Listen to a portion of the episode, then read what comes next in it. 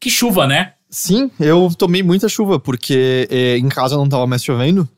E aí eu achei. Assim, tava caindo. Você, como um, um- um paulista, é, nasceu em São Paulo, olhou Isso pro aqui tempo não é e mais. falou. Isso "Hum, aqui não é mais a terra da garoa há muito tempo. A, a gente já aqueceu planta o suficiente pra ter mudado isso completamente. hum, Sim, mas a gente ainda consegue olhar e falar, tipo, quando começa uma chuva assim em São Paulo, ela vai o dia inteiro. É, eu não sei, mas é que realmente tinha parado em casa. Tanto que eu Uhum. entrei no metrô e tava de boa. Aí eu saí do metrô e tinha muita chuva. Mas era tarde demais pra eu voltar. Ó, mas quando você tem o dia inteiro é, chovendo e para tu por três minutos, não dá pra confiar que ele vai permanecer parado. É um. Essa informação de que parou por três minutos foi colocada na minha boca. Não- esse número não saiu daqui. inteiro, choveu o dia É, inteiro. mas uma hora tem que parar, né? Ou não. É. É, mas Tá, exatamente. mas eu, eu tô Não, mente científica.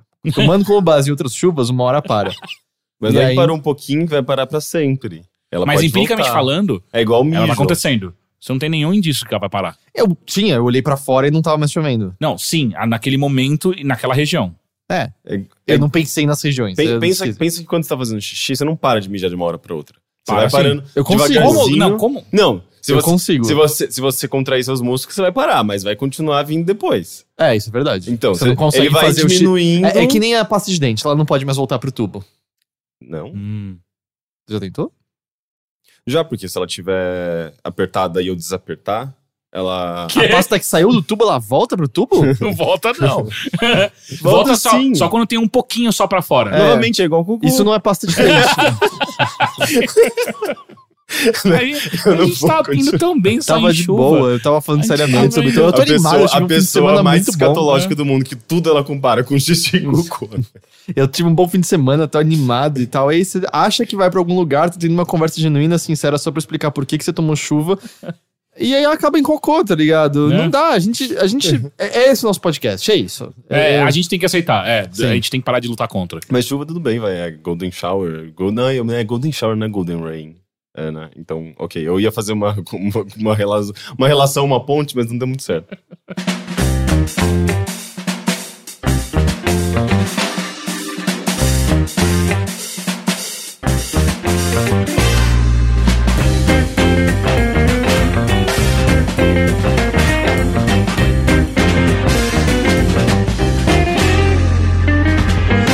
Eu também tive um bom final de semana, viu? Foi, foi seiamente bom, inclusive. Eu vi É. você em certo ponto no fim de semana.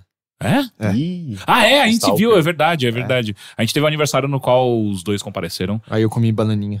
Comeu bananinha, é verdade. Do nada ele aparece com uma bananinha, não toma uma cerveja, toma uma coca. Eu não entendi Eu não tomei a nada. coca, eu trouxe pra minha namorada. É, mas eu, tinha bananinha na festa, é isso? era, era, um, era bar. Era um Aí bar. Ah, bananinha de bebida. Não, Não, não, aquela bananinha aquela bananinha que você açucarada. compra. E a gente descobriu que a bananinha é feita de banana e açúcar. É, era só esses ingredientes. É, não é? Eu achei que tinha mais. Eu achei Não, que tinha, sei lá, glutamato Se vo- monossódico. Se você enfia banana e açúcar na, na panela, o negócio vai ficar preto, é, que nem uma preto, e bananinha. eventualmente você molda E daquele muito, jeito. muito Sim. duro que nem uma bananinha. Mas é. Eu nunca tinha parado pra pensar nisso. Também não, mas agora que o Rick falou faz completo sentido. Mas Uhum. é, a gente se viu nesse momento. Mas não, meu fim de semana foi mó legal. Eu tô bem satisfeito. Então vai, vai, vai. Me fala do seu final de semana então. Vai, seu otário. Ah, é. Nossa. Nossa, que desnecessário. É, tive festa infantil. Festa, Oh. festa de criança sempre ótimo. Porque tem, tinha muito doce, E tinha. Lá não tinha bananinha, mas tinha muito doce, tinha muito MM, tinha salgadinho, coxinha, Nossa, bolinha M- de queijo. MM? É, então, festa de rico. De rico, É, né? na verdade, era, Criança era confete, na real. Ah, tá. É, e, cara, todas as crianças brincando com fidget spinners. É de rico. Que Não, não, Não, não, o não. é. É, Eu também compareci na Liberdade, no, no final de semana depois eu falo melhor, mas só que todas as lojas de Liberdade atualmente É, é, vendem é, essa é o porra. skating, é o skatinho de dedo do É, momento. é, é, é. Eu achava que eu tava dedo? sendo só uma pessoa muito legal e É, entendo. no meu ponto, no meu ponto assim, não que seja um, algo pra você brincar como skatinho, é a coisa do, do, do momento que daqui a um mês ninguém mais vai estar falando sobre. Eu vou É continuar um, tendo. é um negócio que você. Ele tem um rolamento e você segura a parte central que fica fixa e você bate e ele fica girando. Ele tem três pontas com esse rolamento.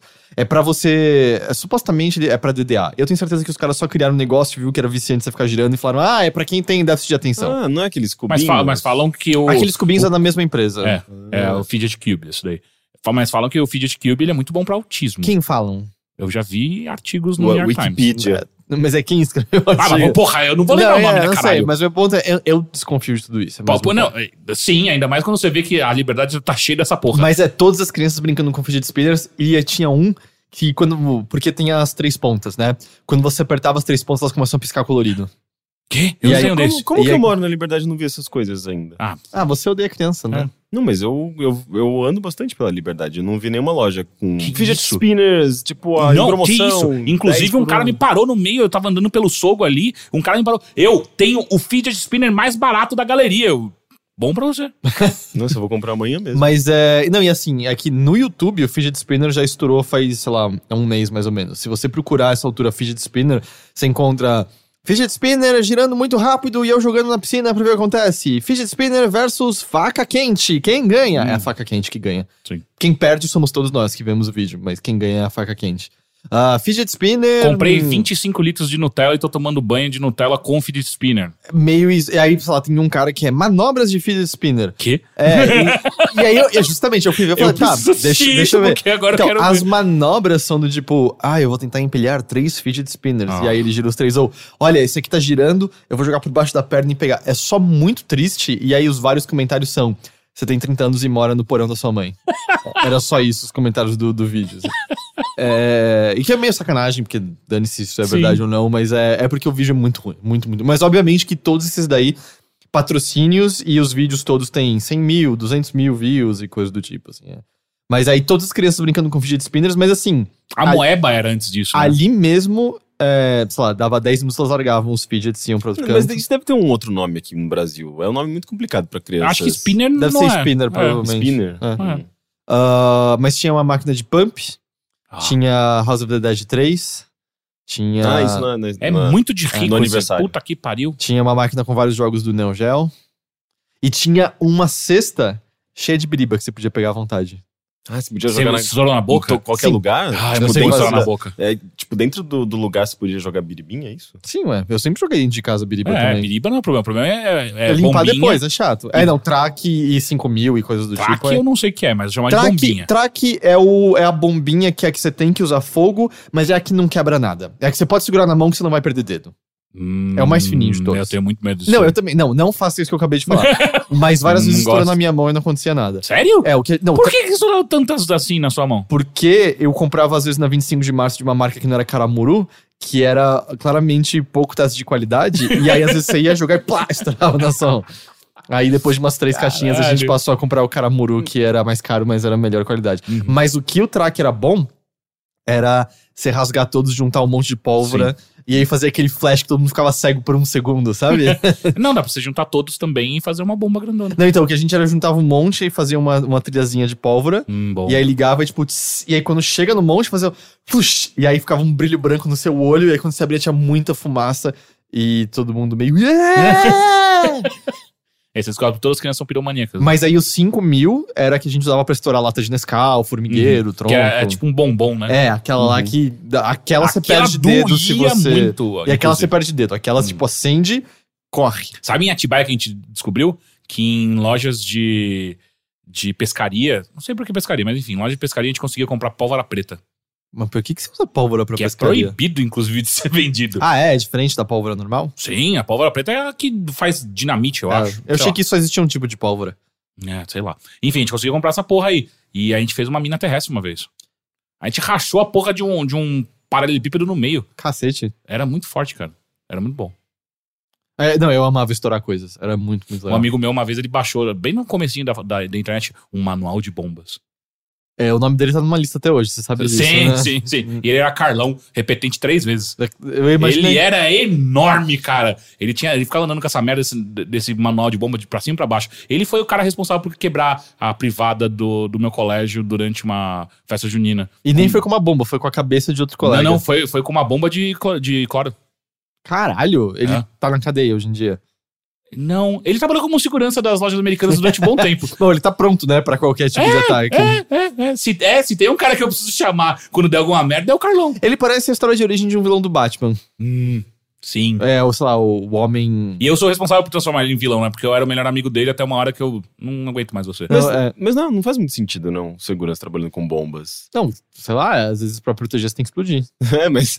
tipo, Eu acho que tudo o- tá- tá- tá dentro do- do tipo, mesmo- alguém, alguém, alguém anuncia que tem um ladrão na loja. O ladrão sai correndo enquanto ele joga a bomba. Tipo, Pera aí que eu tô comprando pólvora preta, gente. ele joga uma bomba, o ladrão já foi embora e explodiu só os, as- os produtos. Não, mas da ele talvez calcule, né? Ele cozinha na mão a bomba. e joga. Não, prevê, Eu né? acho que você não chama. Faz uma é prévia. cooking? do- Eu não sei, eu não sei não qual, é- eu que é não sei qual é a expressão, eu tô improvisando aqui. Ele utiliza o pathfinding dele, né? Pra identificar onde o, o cara vai estar em dois minutos, daí joga a bomba lá e o cara só faz. Uh, dá uma volta. É, mas acho que tudo tá, em- tá dentro do, da- da- do mesmo acabouço da violência. Uhum. Que eu acho que ele era muito. Era notável, de fato, assim. A violência dele era notável. Uhum, uhum. Enfim, seu, seu final de semana. É, então, teve festinha infantil, teve, teve passeios, teve coisas legais. Não, foi um bom fim de semana. Eu cozinhei bastante coisa. Ó, É, fi- fiz umas coisas que eram gostosas. Meu, meu novo risoto que deu muito certo. risoto do quê? Esse daí, eu, eu fi- fome. então eu fiz, eu pela primeira vez, minha namorada já tinha feito, mas eu fiz o de pera com gorgonzola. Hum, É, mas fiz uns bolinhos de couve-flor, eu esse acho que sem deu. pera ia ficar muito bom. Com pera fica muito bom. Sem, então deve ficar incrível. Puta que pariu. É, fiz uns bolinhos de couve-flor que não deram muito certo, mas a intenção tava, tava honesta ali, sabe? Tava no lugar certo, seu coração. Fiz uma abobrinha grelhada com uma mistura de queijos e tal, que essa ficou legal também. Mas descobri que meu forno não grelha. Hum? Ele, tipo, o queijo só ficou derretido, não ficou aquele queimadinho que deveria ficar. Mas peraí, grelha é uma coisa, forno é outra coisa. Pera, não é grelhado, gratinado. Eu tava pensando, onde ele enfiou essa grelha, é, cara? gra- gratinado, gratinado. É, Ok, ok. ok. Aí é só que aí não gratinou exatamente, ficou mais um. Ficou meio que um. Ele não tava totalmente líquido, Uhum. mas ele tava não, não gratinado. Mas Na teoria, bom. meu micro-ondas faz isso, porque ele tem inclusive uma Ah, aquela resistência em cima. É, mas Mas é- eu nunca é- usei. eu acho que é meio fake isso, viu? Porque no meu, meu micro-ondas O anterior bagulho fica tinha... vermelho de verdade. Sim, É. eu já. É pelo menos. É tipo forninho elétrico. Eu acho né? que eu usei uma vez, mas não eu lembro que não, não senti muita diferença. E ele vem até É com um estranho. bagulho que deixa a comida mais próximo do desse. É como um forninho elétrico embutido no micro-ondas. Uhum. E fora- eu assisti Mulher Maravilha no fim de semana. Ah, a gente vai pra isso já direto? Ué, você me perguntou o que eu fiz no fim de semana. Então vamos pra Mulher Maravilha. Eu também assisti. E aí? Wonder Woman! Mulher Maravilha. Eu sei que você não gostou, porque você Não. me contou. Eu achei legal. né? É, eu achei legal. Eu acho que é um filme que tem problemas. Tem coisas que poderiam ser melhores nele, com certeza. Uhum. Mas eu achei um filme legal, cara. E eu acho que tem que dar um, um, um, um contexto. Eu não vi Batman vs Superman. Não, não vi a Mulher Maravilha, então, nele. E eu também não vi Esquadrão Suicida. Eu Ah, não, tenho- então. ah, Eu li muito a respeito disso, ainda mais depois que eu assisti. E o que eu vejo muito é as pessoas falando: é o melhor filme da DC. O que eu falo que não quer dizer nada, porque todos são muito ruins. Então, esse é, o melhor. Quer dizer, as, É, pessoas, as é, pessoas é, contam o filme da DC desde Man of Steel, Sim, nesse sim, caso, sim, né? Eles não estão contando. Os Batmans do Nolan. é, por ou do, do Tim Burton. Sim. Tá. Mas é, por que, que você não gostou? Eu, eu, eu, eu, eu, eu não gostei em duas partes dele. Tecnicamente falando de algumas coisas e, e- e conceitualmente. Conceitualmente eu quero discutir. A gente até já conversou um pouco a respeito de que eu acho que tem que ter uma mulher junto com a gente pra gente uh, conversar melhor sobre o que eu achei. E talvez até liberar spoilers, porque tem algumas cenas específicas que eu queria muito conversar sobre. Ah, mas tecnicamente falando, eu acho que é um filme muito, muito, muito confuso e muito, muito ruim, assim, de maneira geral. A- a- a- as atuações são sofríveis, da grande maioria dos atores, eu sinto, principalmente da, da Mulher Maravilha. Da Gal Gadot, eu gosto tanto dela. Eu acho ela hum, parece ser muito legal, mas é, eu achei ela horrível. É, porque eu, eu sei lá, eu. Fazer um contexto assim pra quem Uhum, porventura não saiba nada. Tipo, a história é na Primeira Guerra Mundial uhum. e mostra justamente o primeiro contato da, da Mulher Maravilha, né, da Diana, ah, com uma pessoa de fora da ilha, no caso, Uhum. um homem que é o Trevor. Chris Trevor, é isso o nome do. do- Do ator? Ah, não, do personagem. Da ilha? Steven. Steven, Steven. Trevor, Steven Trevor, talvez. É. Que o ator é o, é o Capitão Kirk É. do, do- no- dos filmes do, do Star Trek. Ah, eu sabia conhecer de algum Ah, você não tinha Eu, não tinha- eu só não tinha ligado o nome da pessoa. É o Capitão Kirk. E eu, Eu, gosto, acho que ele é o único que salva nesse filme. Ah, não sei. Eu, eu acho que a Gal Gadot tá bastante bem. Ah, Eu acho que as outras Amazonas estão bem também. As, que, as, as duas de maior proeminência, né? Ah, A- sim. Que tem a, a, a mulher do Hipólita. House of... É, a House of Why. A, é, House of Cards é a guerreira maior, que eu esqueci o nome dela. Diadema? Não. É, Não, Osasco. Osasco. mas é algo parecido com isso, de Odena. sim, sim, sim. Mas é. ela tem esse primeiro contato e ela aprende sobre a guerra que tá acontecendo lá fora, né? A guerra para acabar com todas as guerras. E não segue o que a mãe dela pede e vai embora junto com ele, porque ela sente que a guerra com certeza é um feito de Ares. Uhum. E ela vai lá acabar com Ares. E pelo que eu entendo, isso é levemente diferente da- da- das HQs, porque nas HQs a Mulher Maravilha é meio que uma combinação de todos os deuses gregos. Uhum. E nesse daí, eles. O que eles falam no começo do filme é que ela foi criada do barro e soprada a vida através de Zeus. E que, na verdade, o Ares, isso é bem no começo, o Ares matou todos os outros deuses, inclusive Zeus. Assim, o Ares é o último Na verdade, deus. Zeus. Ele não matou Zeus. Ah, é, tipo, ele tava Zeus- fraco e usou a última Exato. vida lá dele. Peraí, ele, tá- ele mistura a, a história contemporânea com mitologia grega. Não, Sim. é, nesse mundo da Mulher Maravilha, os deuses gregos existem concretamente. Ela veio à vida por conta de Zeus. Eu jamais soube. que coisa Assim, bizarra. mas, mas a Temícera sempre foi isso, né? Foi uma ilha criada por deuses gregos, não é? Eu não sei. eu- Porque, essa coisa- ama- porque ela é uma amazona. E ela vem diretamente da. da. da. Cacete. da, da- da mitologia grega. Da mitologia grega das É, isso eu Amazonas. sei, mas eu não sei. Mas ela tem, elas têm os dois peitos, então vai entender. É, eu eu- achei que ela tinha nascido Porque eu já tinha Amazonas. me ouvido falar isso, que a Amazonas cortava um peito pra poder usar o que flecha Exato. melhor e tal. Eu achei que ela só era ma- manauara. É, mas é que ao mesmo tempo tem algumas coisas que. Alguém me falou que numa entrevista é dito que a, a Mulher Maravilha tem 5 mil anos. Tanto que ela tem a mesma idade no Batman vs Superman, que acontece muito, muito depois. E aí não fica muito claro, então, eu não entendi, talvez os quadrinhos tenham isso, mas as outras Amazonas não envelhecem também? Porque todas as Amazonas são meio que mais fortes do que nós, Uhum. mas a Diana é especialmente mais forte do que as outras Amazonas. Mas aparentemente não importa ser tão forte, você toma um tiro, você morre. É, bom, ela- a pele dela não é. Não é, Não é como a do Steel. Superman, é. É. Mas enfim, aí ela sai da ilha pra justamente lutar na Primeira Guerra Mundial. Essa é a pre- a premissa. E aí você sente que a atuação dela é ruim. Eu- o que eu senti que eu gostei é que ela. Ela não é ingênua, mas ela é inocente. Afinal, ela nunca viu o mundo lá fora, né? Ela tá encontrando tudo pela primeira vez. Ela é culta, ela leu tudo que havia de livro na ilha, ela sabe sobre coisas. Mas ela tá meio que fascinada com o mundo que ela tá vendo a primeira vez. Então eu sinto que tem uma coisa quase de um. En- É, é um encantamento que às vezes quase passa por algo infantil nela se deparando e no processo dela de crescimento com esse mundo lá fora. Eu achei que a atuação dela passa isso muito bem. É, eu acho que ela só tem duas emoções o filme inteiro, que é Childlike Wonder, que é exatamente o que você tá falando, que ela fica, ai, que foda, que incrível, e emburrada. É, essas duas emoções. Esse é o range varia, emoções que ela chega em Londres, ela fica, meu, esse lugar fede, ela fica encantada quando ela vê crianças, aí ela vê o, o parlamento que não deixa mulheres, ela fica, mas que, por que tá acontecendo? Por que, que não então, tem mulheres e tal? e. Ah, não sei, eu acho que tem mais do que isso. E eu, ah, um detalhezinho que eu achei legal. Eles fizeram com que o sotaque da Gal Gadot seja o sotaque da ilha em si. Todas as outras Amazonas, todas as outras atrizes fazem o sotaque dela, o que deu um toque legal, eu achei, a caracterização das Amazonas. Eu não É. gosto nada disso. Por quê? O sotaque te incomoda? Não, não, não, não, não. Eu digo que eu acho que nada disso pra mim influencia de maneira positiva pro filme. Pra mim é tudo. Ah, ok, eles, eles deram esse passo além, mas eu acho que todo o resto. Tá, mas aí, falham. que mais? Que mais o quê? Ah, porque você tava falando que você não gostou. Ah, é, eu acho que a- os diálogos são terríveis. É, raramente tem alguma coisa interessante que sai. Muitas cenas são completamente desnecessárias. Você fica, por que que isso tá acontecendo? E obviamente eu não vou poder falar das cenas aqui é, exatamente pra não dar spoiler, mas. Mas é dá um contexto só. Hum, eu, eu não consigo dar um contexto sem, sem, não- sem falar da cena.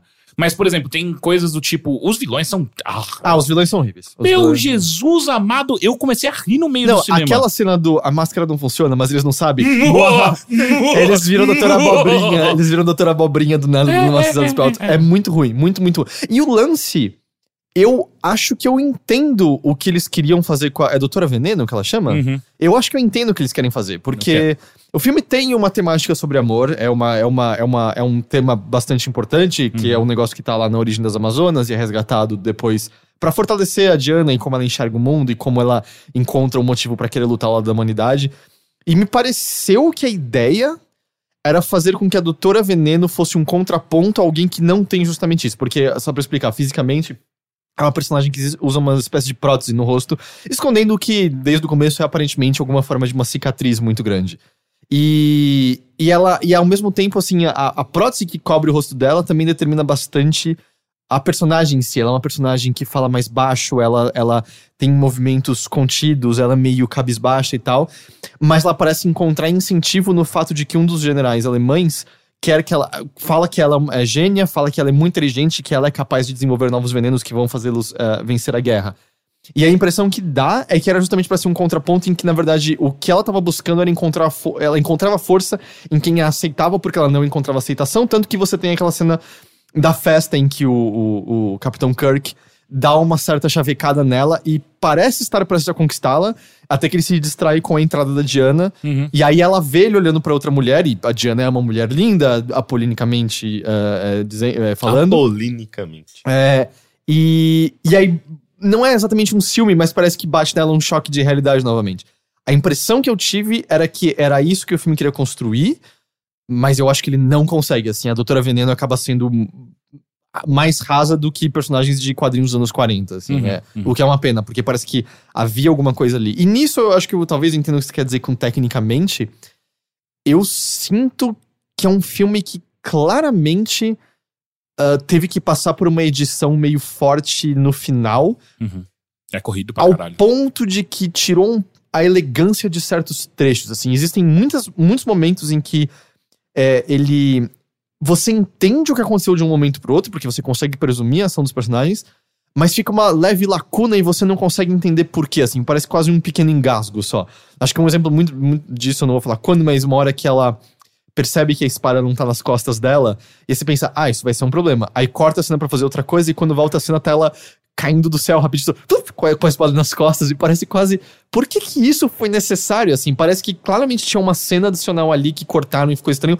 E isso eu sinto que acontece bastante no filme inteiro, assim. Parece que é um filme que filmaram demais, falaram, mano, tem que reduzir. E ainda assim eu acho que é um filme um pouco longo. Ele podia ter um. É uma- duas horas de filme, não du- é? mais de duas horas. É mais de duas Ele horas. podia ter meia hora menos, eu acho, em- Uhum. é, tranquilo, assim. É, Tem uma- alguns pontos. O ritmo dele não é perfeito, assim, depois da cena da, da Terra de Ninguém, Terra de Nenhum Homem. Tipo assim, ah, cena terrível. eu ah. gosto bastante dessa cena de ação. Sério? Pra caramba, assim. Ah. Eu acho que assim, quando ela sai da trincheira, é brega pra cacete. Parece uma, cena- parece uma propaganda de shampoo com ela no meio da, da tela, com o chroma key mais óbvio do mundo e os cabelos voaçantes. Mas a cena de luta em si e o que ela faz, o que acontece com ela e como isso motiva os outros, eu acho bastante legal. E a cena em seguida em si tem ela levantando um tanque, isso é muito da hora. Na verdade é um carro blindado, mas é. Quem já viu? O que eu sinto é. Esse é um filme que, se a gente não tivesse nenhum filme de super-heróis nos últimos 10 anos, ele seria incrível. Ah, eu acho ele mais fresco do que muitas coisas. Ah, sim, ele tem todo 10 um, um tom, um tom de frescor. ah, como ele aborda vários assuntos que esses eu realmente quero ter uma outra menina pra conversar comigo sobre, porque. Mas ainda assim, eu acho que ele, ele existe uma, uma simbologia muito importante no que ele faz ali. Mas eu acho que todo. Cara, por exemplo, tem uma hora que, eles- que, que o filme vira quase que um Ocean's Eleven, que eles precisam ah, fazer o Sim, time que eles deles. pegam os três caras. Exato. e- Pra quê? Exato, não. Esses três personagens. Assim, eu sei por quê. A ide- E isso, a impressão que me dá é que. Eu tô falando Tem- porque o filme sim, entrega, sim, não sim. que, que A impressão que dá é que tem uns três roteiros misturados ali, mas. são a- 10 roteiristas. a- a- o motivo. Não, quer dizer, roteiros, não roteiristas. sim, sim, mas eu digo, são 10 roteiristas O motivo daqueles personagens ali, é, no roteiro que existe agora, é pra cada um apresentar uma faceta humana sobre como eles lidam com perda e como eles perseveram, Uhum. pra que ela entenda que a humanidade é falha, porém vale a pena lutar. Esse é o papel deles no filme. Uhum. Mas são personagens extremamente mal desenvolvidos. Eu acho que mal e mal você pode chamar de personagem. Eu acho que o, o que mais próximo você che- chega de poder chamar de personagem é o, acho que ele é indiano, que, O é, que é o ator. Árabe. É, ele é árabe. Ah, é o mais próximo que você chega. E eles parecem que poderiam ser legais, mas não tem espaço pra eles respirarem ali de, Tem de maneira um nenhuma. assim. índio no meio da Primeira Guerra Mundial, no meio da Alemanha, e você fica... Ah, gente, mas peraí. Hã? A gente tá falando de, de, de pessoas criadas por deuses mitológicos e. Hã? Onde você vai chegar com isso? Ah, é que é um filme de fantasia. É um filme de Ah, não, sim, fantasia. mas só que não faz o menor sentido em nenhum momento é explicado o que, que foi fazer lá. Ah, mas, sei lá, ele saiu dos Estados Unidos e foi fazer coisinhas Cara, não, não, não. Eu acho- Ah, eu é acho um que isso é procurar- é um pulo lógico Eu acho que muito- isso é procurar pelo em ovo. Não é procurar pelo em ovo, mesmo porque o personagem dele não faz o menor sentido pra Não, história. então, o personagem. Mas é, esses três personagens ele é, é meio que pra ter uma diversidade. Mas, sei lá, eu não vou ficar questionando por que, que tem um, um nativo norte-americano na Europa. Mas como você me lá. coloca uma coisa tão emblemática assim sem explicar por que ela tá ali? Eu Sabe, sei. só foda-se, ele, ele existe. Puf, existiu ali um cara. E você fica. Que? E, e é- e isso vale pra todos os. o- o- é, aqueles três personagens, todos eles são. Pra que, que é um, um- um árabe? Por que, que é um, um, irlandês? Não dá pra entender. Ah, Parece o- que é uma piada assim, punchline, Mas né? não, mas o um árabe, é- um índio e um. Ah, mas eles supostamente são muito bons no que eles fazem, né? O árabe é um, é o- um, é um espião muito bom. E o sniper, ele tem os problemas dele, mas supostamente ele é um sniper muito Nenhum bom. deles usa em nenhum momento o poder. O Não, poder usa. O deles. ator usa. Em que momento? Quando ele tá dirigindo o carro, por exemplo. eles ah, não, pelo amor de Deus. Ué, é- ah, Ele usa, ele, ele mostra as habilidades dele ali. ok. Eu concordo que os personagens são mal utilizados e mal desenvolvidos. Mas, sei lá, eu também. Eu, sei lá, eu acho que. É um árabe, pronto. Eu não sei se isso é um problema. ou não. Não, o árabe eu consigo entender completamente mesmo, porque a Primeira Guerra Mundial atingiu muito, boa parte da, da- da- da- do Oriente Médio, mas o índio pra mim ficou um bagulho bizarríssimo, tipo, não tinha o menor sentido dele ali. Mas enfim, é... não, não me incomodou, mas é. Mas assim, tirando, por exemplo, quando ela sai da, da trincheira, que eu acho meio brega, e o filme usa isso com certa recorrência, né? Ela no meio, um fundo. E isso eu sinto que é bastante uma estética Zack Snyder, assim, um fundo que é praticamente uma cor só, e aí de repente vira um ambiente que é. Parece quase uma luta de Dragon Ball, assim, que parece que eles saíram da realidade. É brega por um momento, mas uma vez que ela tá correndo, eu acho legal. E as cenas de ação seguinte, eles tornaram o laço da verdade uma arma legal, assim. Ele vira meio que um chicote, ela faz coisas da hora com ele. Eu acho que tem pequenas coisas. é, a ação eu, eu gostei bastante. Bastante, bastante Ela tem mesmo. a, a nave invisível dela? Não, Não. não. Quer dizer, talvez se tivesse lá a gente não viu, né? Mas é. Não, ela não tem a Também Ela nave. só tem um golpe, né? Também responsável. Ela, ela é tipo o jogador apelão que só aprende um golpe e só usa ele, que é a rasteira. Ah, não, ela dá socos, ela usa espadas, ela, Ah, joga, ela, joga, inteiro. ela joga escudo, ela usa o chicote, o que o laço Não, ela usa tudo isso, mas a rasteira é uma recorrente o tempo É, eu inteiro. não reparei nisso. Caralho, eu fiquei muito. Cara, olha lá, a rasteira. Pum, rasteira, tipo, caralho, E, ok. e aí o que eu achei legal é que assim, o filme. O filme tem meio que.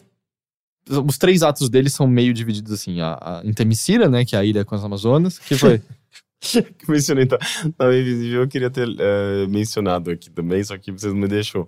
Que tem aquele post famosíssimo do, do, do Mercado Livre, que é Linda nave invisível Ah. da Mulher Maravilha. Daí é uma foto só de um gramado.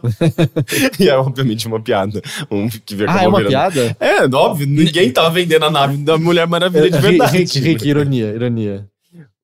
Ok. Mas é. Mas é. Aí, tipo, tem essa parte de Temicira, aí tem ela na Inglaterra e depois Não é tem ela. É, é? Eu não sei. É. Bom, e, e depois tem. E depois tem a parte da guerra, assim. E o filme tem tons muito diversos, assim. É, é- eu sinto que no começo tem meio que a curiosidade do que tem lá fora. A parte da Inglaterra é a parte mais comédia, que é meio que. Um pouco de humor com uma pessoa que vem de fora e que uma, uma pessoa que vem de uma sociedade completamente igualitária se chocar de repente com uma sociedade que é machista, sabe? Que é a sociedade nossa do. Bom, é até hoje. Mas ainda era mais forte no, num, num- no momento da, da Primeira Guerra. Ah, e depois os horrores da Primeira Guerra, que é quando o filme meio que se despe completamente de possibilidade de humor. Aí ele vira mais sério mesmo, mais sombrio e tal. E é a parte que eu mais ri. E. Mas. Você, porque você achou engraçado mesmo? Não, porque era muito ruim. Ah, não é muito ruim, cara. Cara, ainda mais é, quando ah, rola um ataque em algum momento em uma, em uma vila. E é pra ser o momento onde a Diana tira as forças pra ela realmente fazer a última investida dela contra o grande vilão. E quando ela chega na, na ilha, a, a, a, a capacidade da Gal Gadot é. "Hã? Ok, e foi. E é tipo, não existe nenhum. Primeiro que, é- que, é- que tudo que é criado naquela vila não existe nenhuma ligação emocional, não cria com, com o espectador. É, eu, eu acho que tem um pouquinho, assim, porque é onde ela vê um pouquinho da, da humanidade florescendo no meio do horror É da guerra mínimo, e tal. né? Não, não existe um desenvolvimento real dali. Tipo, eu pelo menos não consegui sentir em nenhum momento uma ligação emocional com aquilo. Eu não consegui ficar triste com, a, com, com o que acontece Exato. lugar. E, e claramente nem, nem a Mulher Maravilha. Ah. Porque ela entra, olha, ah, que merda, e sai correndo e acabou. É, é- essa é a, é a grande o estopim pra ela finalmente ter a sua. É, quando ela fica cheia de raiva e momentaneamente perde a esperança por tudo, então. Porque até é, a esperança também é, um, é, se não me engano, é um traço bastante importante. Mulher Maravilha foi criada, né, com esses Uhum, uhum. ah, prerrogativas de amor, esperança, é, justamente pra simbolizar. Ela não lutava necessariamente com os punhos na sua incepção, né? Então. Mas, mas eu gosto bastante das partes de humor na Inglaterra. Eu acho que elas estão na medida certa, eles não se perdem muito na. Porque ela nunca é boba, é só ela olhando meio tipo, o que porra tá acontecendo exatamente aqui? É, eu, eu achei engraçado, eu acho que tem, tem uns ótimos momentos nessa hora, do tipo, ela indo comprar roupas, porque ela precisa. Ela tá andando com a armadura de Amazona dela, ela sai com roupa. Ok, agora eu tô vestida. Aí, tipo, ela sai da loja com o escudo e a espada na mão, tá ligado? No, meio de Londres e tal. São bons momentos. E, e depois eu acho que isso é, eu acho legal como o filme diz, tá, aqui acaba o humor. Vamos pra guerra. E aí lá, e lá tudo fica até bem mais cinza do que tava antes. E aí, assim, ela é, é quase como se fosse a parte de crescimento dela finalmente. Assim, ela percebendo que ela, ela tem que. hum, Ela tem um choque, né? Ela tá vendo pessoas morrerem, ela tenta ajudar, ela, ela, é, entende que inicialmente ela não pode ajudar, até que ela meio que olha e vê que Não, não, vocês estão falando pelas regras de vocês. Eu posso fazer certas coisas. E aí ela atua de fato como Mulher Maravilha, como a criada por Zeus que ela, que ela acha que ela deveria ser. Eu acho que é um bom momento, assim. Eu acho que é um, é um momento de crescimento do, da, da heroína e dela se, se encontrando que eu achei que funciona bastante bem, assim. Que eu imagino que vai ser utilizado depois na Liga da Justiça, numa Uhum. eventual continuação da Mulher Maravilha e tal. É. E é uma coisa que eu queria falar, é que você comentou, e a sua namorada também, que você achou que o filme tinha tons machistas, na verdade. É isso que eu não quero comentar aqui. Mas eu quero mas eu, queria, eu tinha curiosidade de entender o que, que você viu, assim, né, de... É, to- to- toda a criação do personagem, ele é completamente ignorado quando ela chega em Londres. É, é muito estranho. Tipo, existem, existem momentos onde colocam de fato pra ela, é, é, ela, ela se colocando à frente, não deixando ser diminuída só porque ser uma- só por por ser uma mulher, pra logo em seguida ser diminuída só por ser uma mulher. E aí você fica o tempo inteiro, pera, eu não tô entendendo. É, ela é muito mais forte, mais inteligente, mais tudo do que esses homens, por que, que ela tá deixando ser retirada da sala? Não faz sentido. É onde ela deveria estar, e ela não tá lá. E não é só isso, tipo, é o tempo inteiro o Kirk guiando ela pela cintura, você fica. é, não é isso que ela deveria deixar. É, São eu- coisas pequenas que entraram muito na frente. Quando começaram a acontecer com frequência, eu fiquei.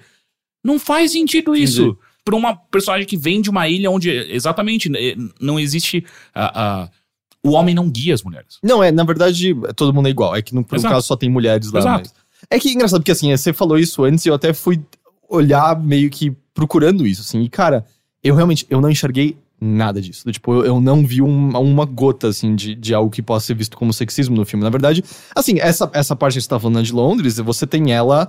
é, meio que ouvindo o cara que disse pra ela: Não, não, eu vou te ajudar a botar na parte da guerra que você quer estar, eu vou te Uhum. ajudar, eu vou falar com as pessoas corretas.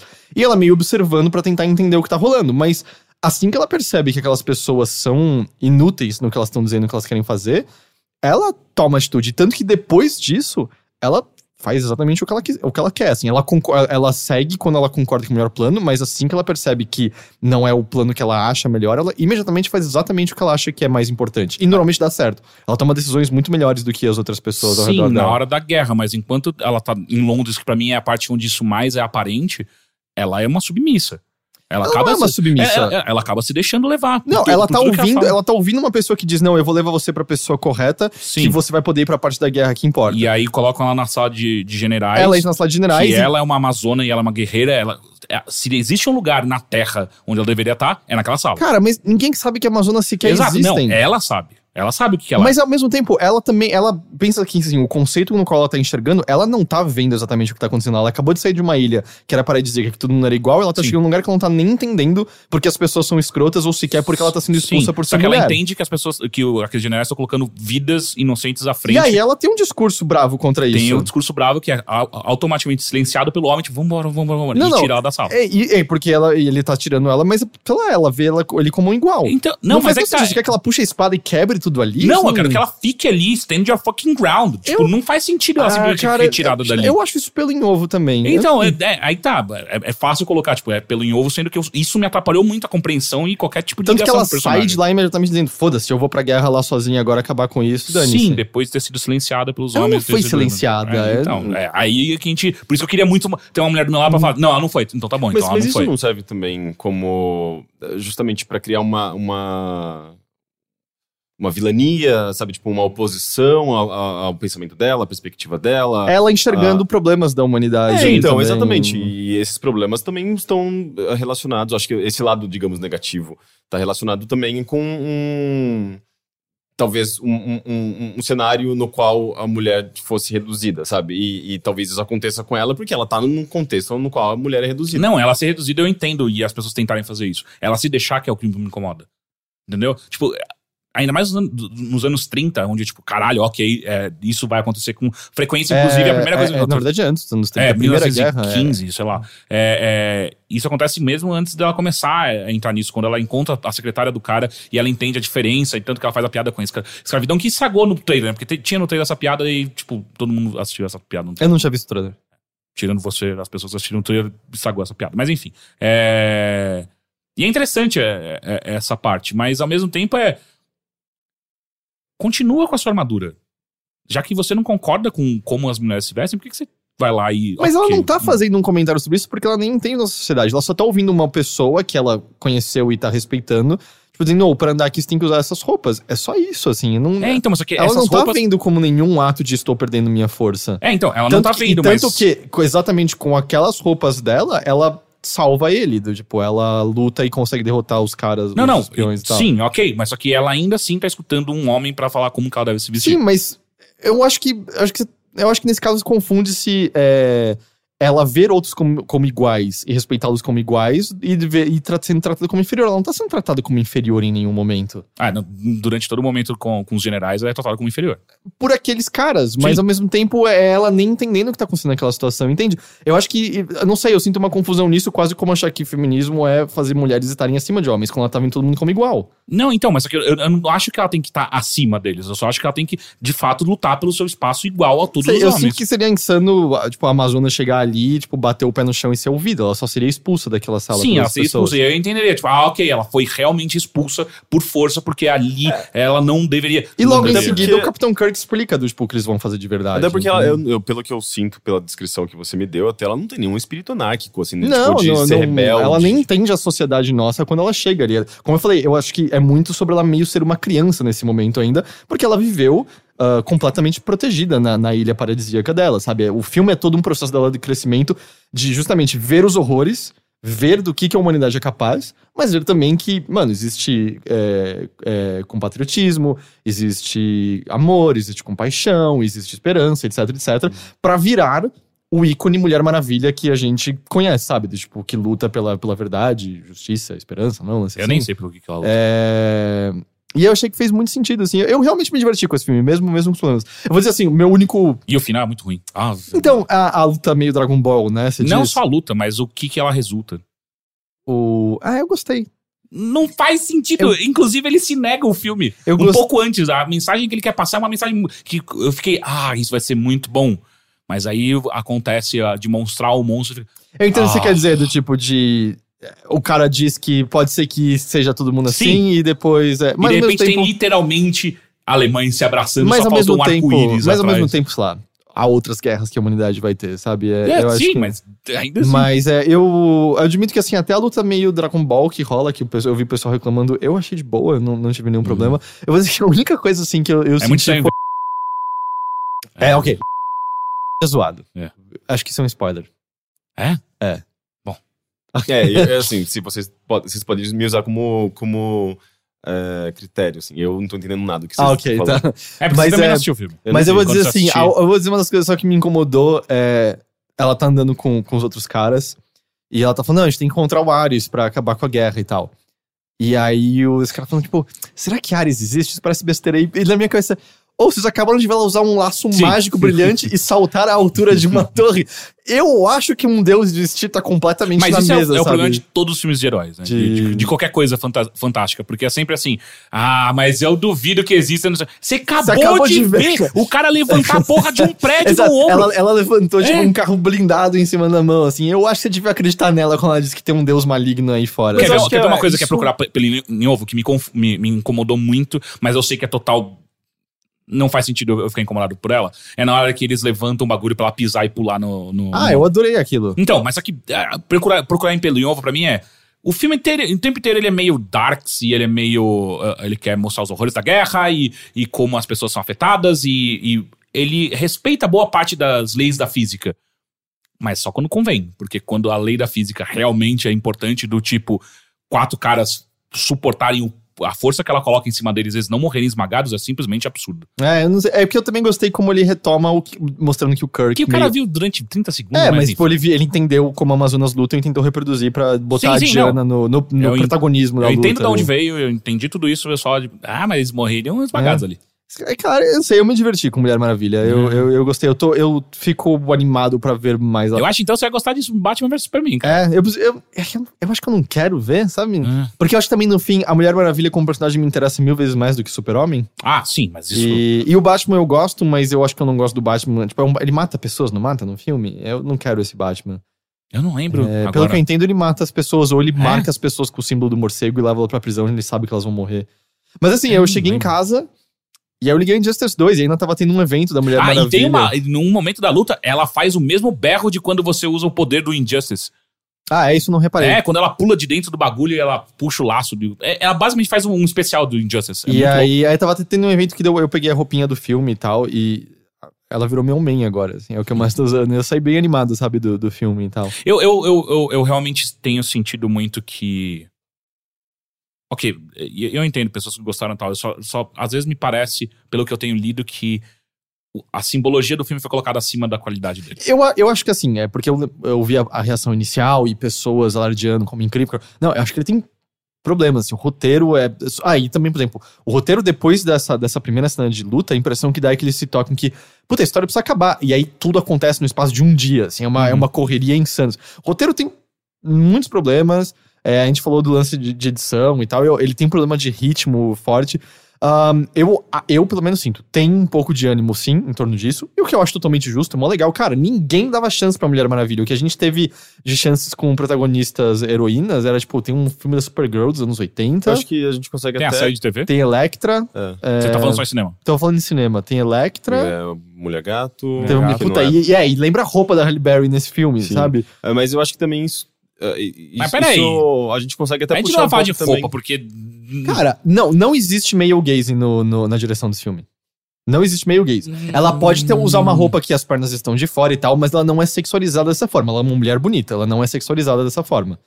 Tanto que, na verdade, o male, eles põem o gaze no homem. Quem aparece pelado é um homem e tal, com uma cena bem divertida.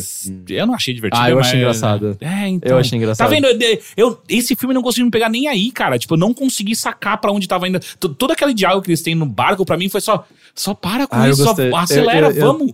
E, a- e a coisa também que eu diria assim, eu acho também que existe um certo ânimo porque ninguém mais tinha esperança nenhuma nos filmes da DC. Porque foi coisa ruim atrás de ruim atrás de ruim. E eu acho também que, aí no caso do Heitor, eu beneficiado pelo fato de que eu não tenho assistido todos os filmes de super-herói no cinema, Uhum. sabe? Eu não vi Guardiões da Galáxia 2 até hoje, eu nunca vi o, o, o Doutor Estranho, eu nunca vi. eh, Nunca vi Homem-Formiga, sabe? Acho que o último filme que eu tinha visto tinha sido o X-Men e tal. Então, como eu acho que também, como eu não tô saturado de super-herói, meio, ah, foi legal, sabe? Ver ela quebrando coisas e batendo em coisas. Então, mas ao mesmo tempo, o que eu queria falar é. Eu acho válido quando um filme, quando esse. quando- um filme que, de certa forma, é, é exceção no meio no qual você tem protagonismo masculino sempre eh, como destaque, sabe, no cinema, no, música, em tudo, assim. Tipo, a mulher tá conquistando um espaço cada vez maior e a gente tá vendo isso, acho que ser refletido na cultura e na produção cultural. E eu acho que é- é- essa celebração e esse. é- é, essa, esse- essa- essa- esses ânimos, né, acalorados, assim, tipo, que, que as pessoas estão, acho que dando.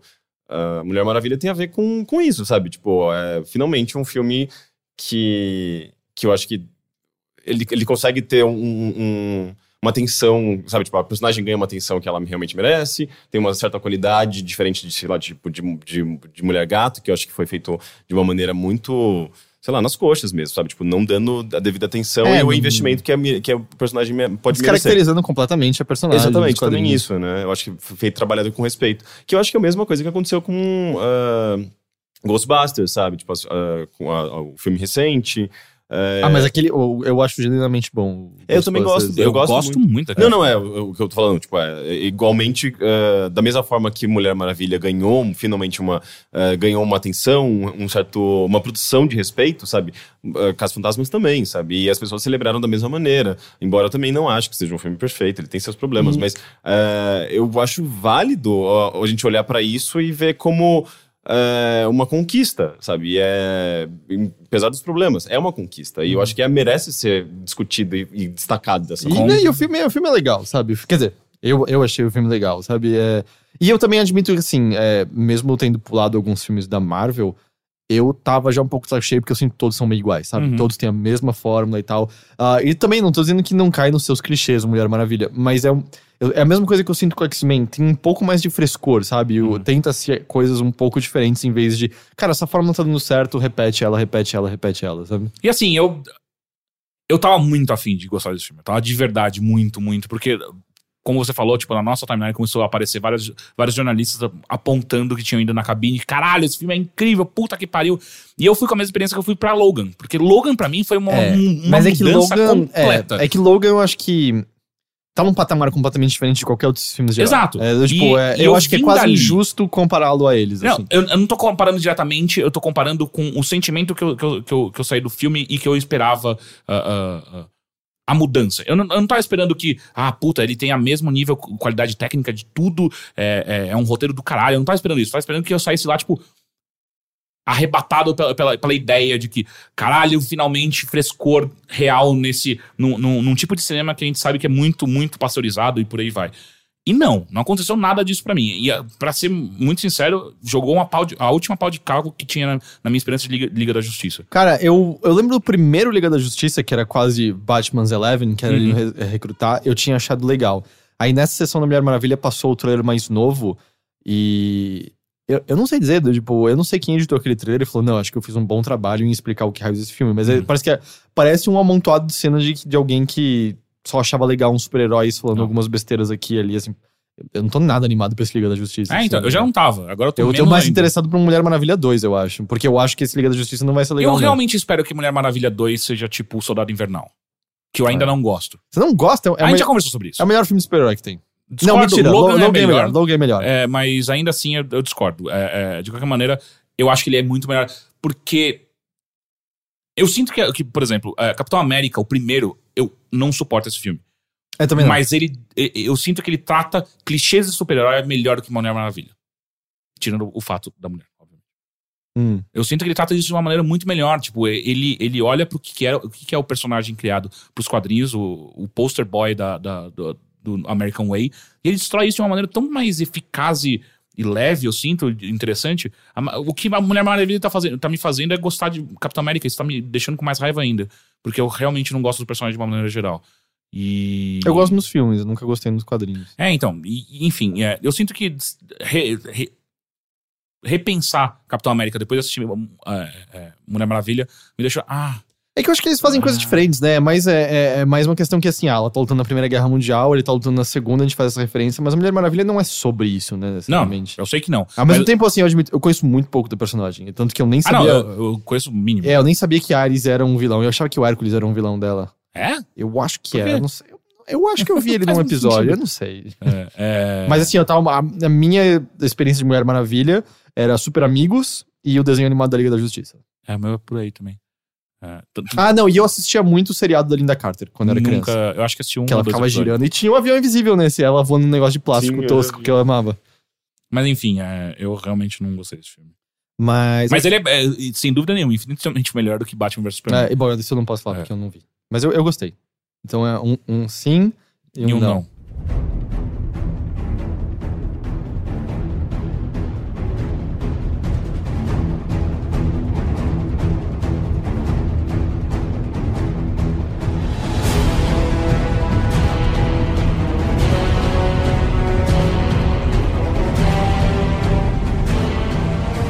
Gente vai passar por você? É, é que eu, eu, eu tenho coisas pra falar, mas acho que eu deixo pra semana que vem. Quer dizer, na verdade, semana que vem não tem bilheteria, porque é semana D3. Exato. Mas deixa eu falar depois, porque eu assisti mais American Gods e eu comecei a assistir Handmaid's Tale. Mas eu deixo pra falar. O quê? Handmaid's Tale. Ah, É, tá, tá, tá, tá. A série na, É. na Netflix. Não, na Netflix É, é, Hulu, não é? É Hulu? Acho que é Ah, Hulu. Não Hulu, tem é verdade. Netflix? Não, tem que, tem que baixar. Ah, Brasil. não, tem na, na- no Amazon Prime Video. Não, Amazon Prime é No- o no American US. Gods. Não, ah, no tá US US. tem. É, aqui no Brasil tem que baixar o Handmaid's. Mas é, eu, eu falo depois e tal. Tanto que eu, eu só vi dois episódios, até lá eu tenho, teria visto mais e tal. Ok, Rick, Oi, tudo bem? tudo bem. E a sua semana? Você Hum. também assistiu Mo- Mulher Maravilha? Não, eu não assisti, por isso Mas eu foi Mara, caladinho. sua semana? Foi Mara. Foi bom o final de semana.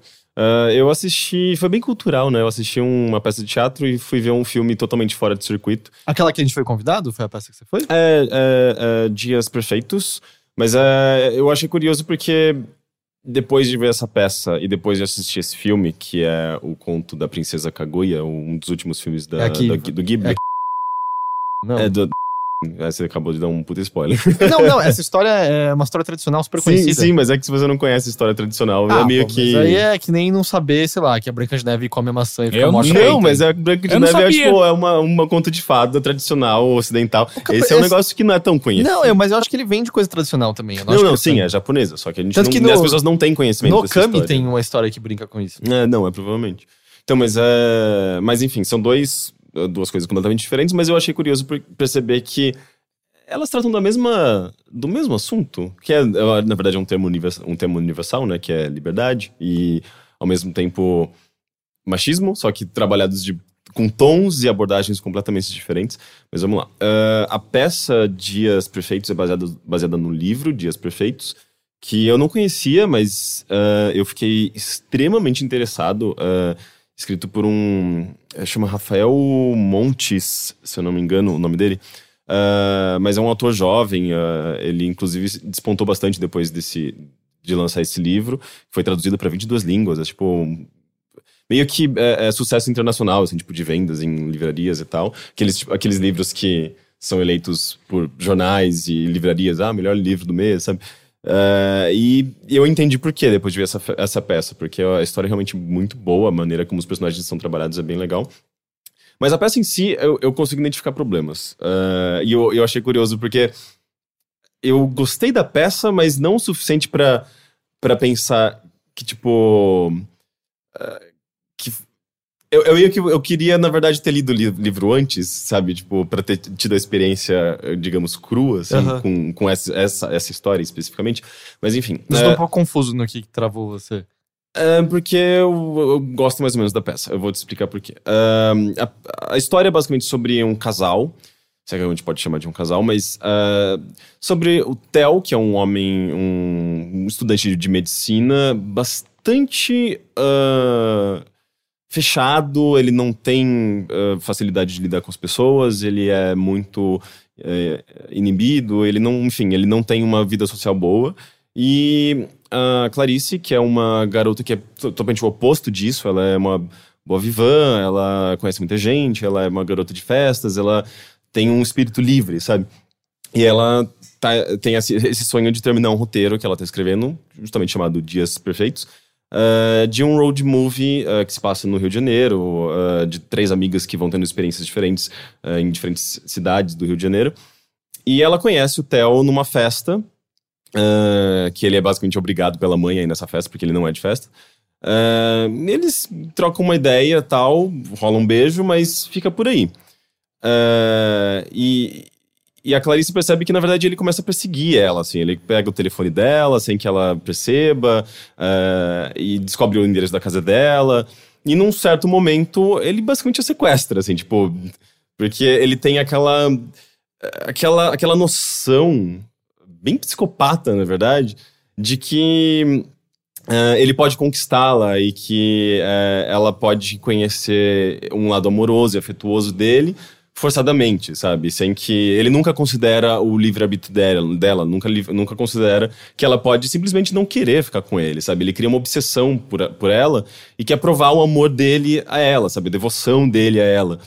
E, e é curioso, né? Tipo, na verdade, é, é meio que eu acho que é o extremo da, da dessa apropriação masculina sobre mulheres, sabe? Tipo, da, da, da, da noção. dele. É, é, tipo, de, de você achar, sei lá, você sendo um, um homem. Você merece isso, é, então você vai ter isso, não importa o que aconteça. É, é, é assim, tipo, eu acho que é um, um, uma visão, obviamente, bem extrema, mas ainda assim é. Eu acho que é, é, é machismo isso, sabe? Tipo, é, uma, é um machismo doentio, na verdade.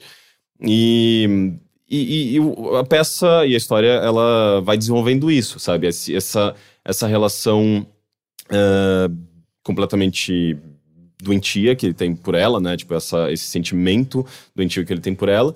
E essa noção de, de propriedade que ele tem dela, ao mesmo tempo que ele... que você também percebe nuances da, do sentimento que ele tem por ela. Ele quer, de fato, demonstrar o amor dele é, de diversas maneiras, só que ele não tem a consciência do mal que ele está causando a ela, quando ele aprisiona ela, quando ele violenta ela, quando ele faz uma série de coisas. Então é uma série bastante pesada, é, mas ao mesmo tempo ele tem tons de humor negro, assim, ele, tem, ele, ele trabalha com uma certa leveza em alguns momentos, o que me lembra um pouco até de Almodóvar, sabe? Que também explora muitos temas sexuais, de identidade e tudo mais, mas sempre com um tom meio colorido, às vezes. E essa peça acho que, que a gente isso. tava conversando até que o primeiro filme dele hoje em dia é extremamente difícil. O Atami. Você... E eu acho que esse, e essa peça e, esse, e essa, esse texto tem muito a ver com Atami. Porque que também que... envolve aprisionamento, envolve um homem. Uh, tentando conquistar o amor de uma mulher, mas de maneira com- completamente absurdas e caindo nesse, nesse lance da obsessão, Que da foi com quem que a gente tinha gravado mesmo? Com o, o, o Will. Com o Will. E ele mesmo tava falando que hoje em dia é um filme que difícil. E nos comentários tiveram pessoas também comentando: é, cara, esse filme é só não, não muito legal nesse aspecto hoje em dia. Assim, a gente Sim. aceitava Eu acho que, na coisas- verdade, filmes e histórias assim, elas, é, elas funcionam como uma, uma espécie de denúncia, sabe? Tipo, um retrato de uma. de uma. coisas da realidade, sabe? Tipo, a gente sabe que isso existe. A gente sabe que pessoas passam impunes. A gente sabe que justiça nem sempre prevalece, sabe? E eu não sou contra histórias assim. é, eu acho que gera reflexão, sabe? Eu acho que, obviamente, tem. Dependendo do tom que você dá, você pode simplesmente aprovar um, É, uma o que eu acho que o Tom não atitude. tava falando do ar também era justamente que o tom cômico tirava o peso da situação, se eu não me engano. Sei. É, eu não Mas sei. não vi eu, o não- eu não terminei então, de. É, eu, o Atami eu assisti pela metade há pouco tempo e eu não terminei de ver porque, sei lá, não tava numa situação muito boa. Mas ah, eu acho que esse, essa peça, eu não li o livro pra saber, mas ela, ela, ela, ela faz bem isso, sabe? Tipo, ela vai mostrando. Esse relacionamento completamente perturbado e bizarro que existe entre eles, de, de poder, né? Tipo, de, eh, de abuso de poder. E. Assim, ele- ele- eh, tudo, desde o começo você sabe que essa peça vai seguir caminhos trágicos e, e sombrios. E, e eu não acho que ele caia no- nesse problema do Atami, sabe? Eu acho que ele, justamente, ele mostra um, um- uma situação horrorosa, uma, uma tragédia, uma, a peça é uma tragédia, mas de uma maneira que, que faz que você reflita, mas não necessariamente é, é, sendo é, conivente com o, o- antagonista, que é o protagonista também, digamos, o, o personagem do Theo, que é um psicopata, sabe? Ele não é necessariamente conivente, ela só mostra o, o terror eh, que ele causa de, de uma maneira bastante in- inteligente até, assim. É um personagem que você vê o quão bem trabalhado ele é psicologicamente. Ele é um... Ele... Ele... ele- tudo tudo é, é muito lógico nas coisas que ele faz. Ele, ele sempre tá pensando no que ele tá fazendo. Ele é um psicopata, sabe? Tipo, ele é um psicopata, um cara genial que também é um psicopata. Mas eh, eu acho que essa- a peça nunca é conivente com o que ele- as ações dele, E sabe? o que, que fez você não gostar da peça, então? ah, algumas. ahn, eu acho que é questões ah, ah, técnicas de iluminação, de, ah, de cenário. eu, assim, eu, eu não sou o maior especialista em teatro, mas eu. Considerando Bom, tudo que eu vi aqui, recentemente. com certeza é uma. Mas considerando tudo que eu vi recentemente, eu acho que ele faz algumas coisas bem legais. Por exemplo, Aham. ah, ele tem uma- bastante sequência de carro, porque assim como a, a- a Clarice, a- o, o texto da Clarice que ela está escrevendo, né, o roteiro do filme que ela está escrevendo, a peça também tem muitas ah, sequências de carro. Ah, eles meio que o para provar o amor dele pra ela, ele leva ela numa road trip, assim como na, na peça. Ele quer meio que reproduzir as experiências do roteiro. ah, e isso eu acho interessante, assim, a, a construção toda desse, desse relacionamento.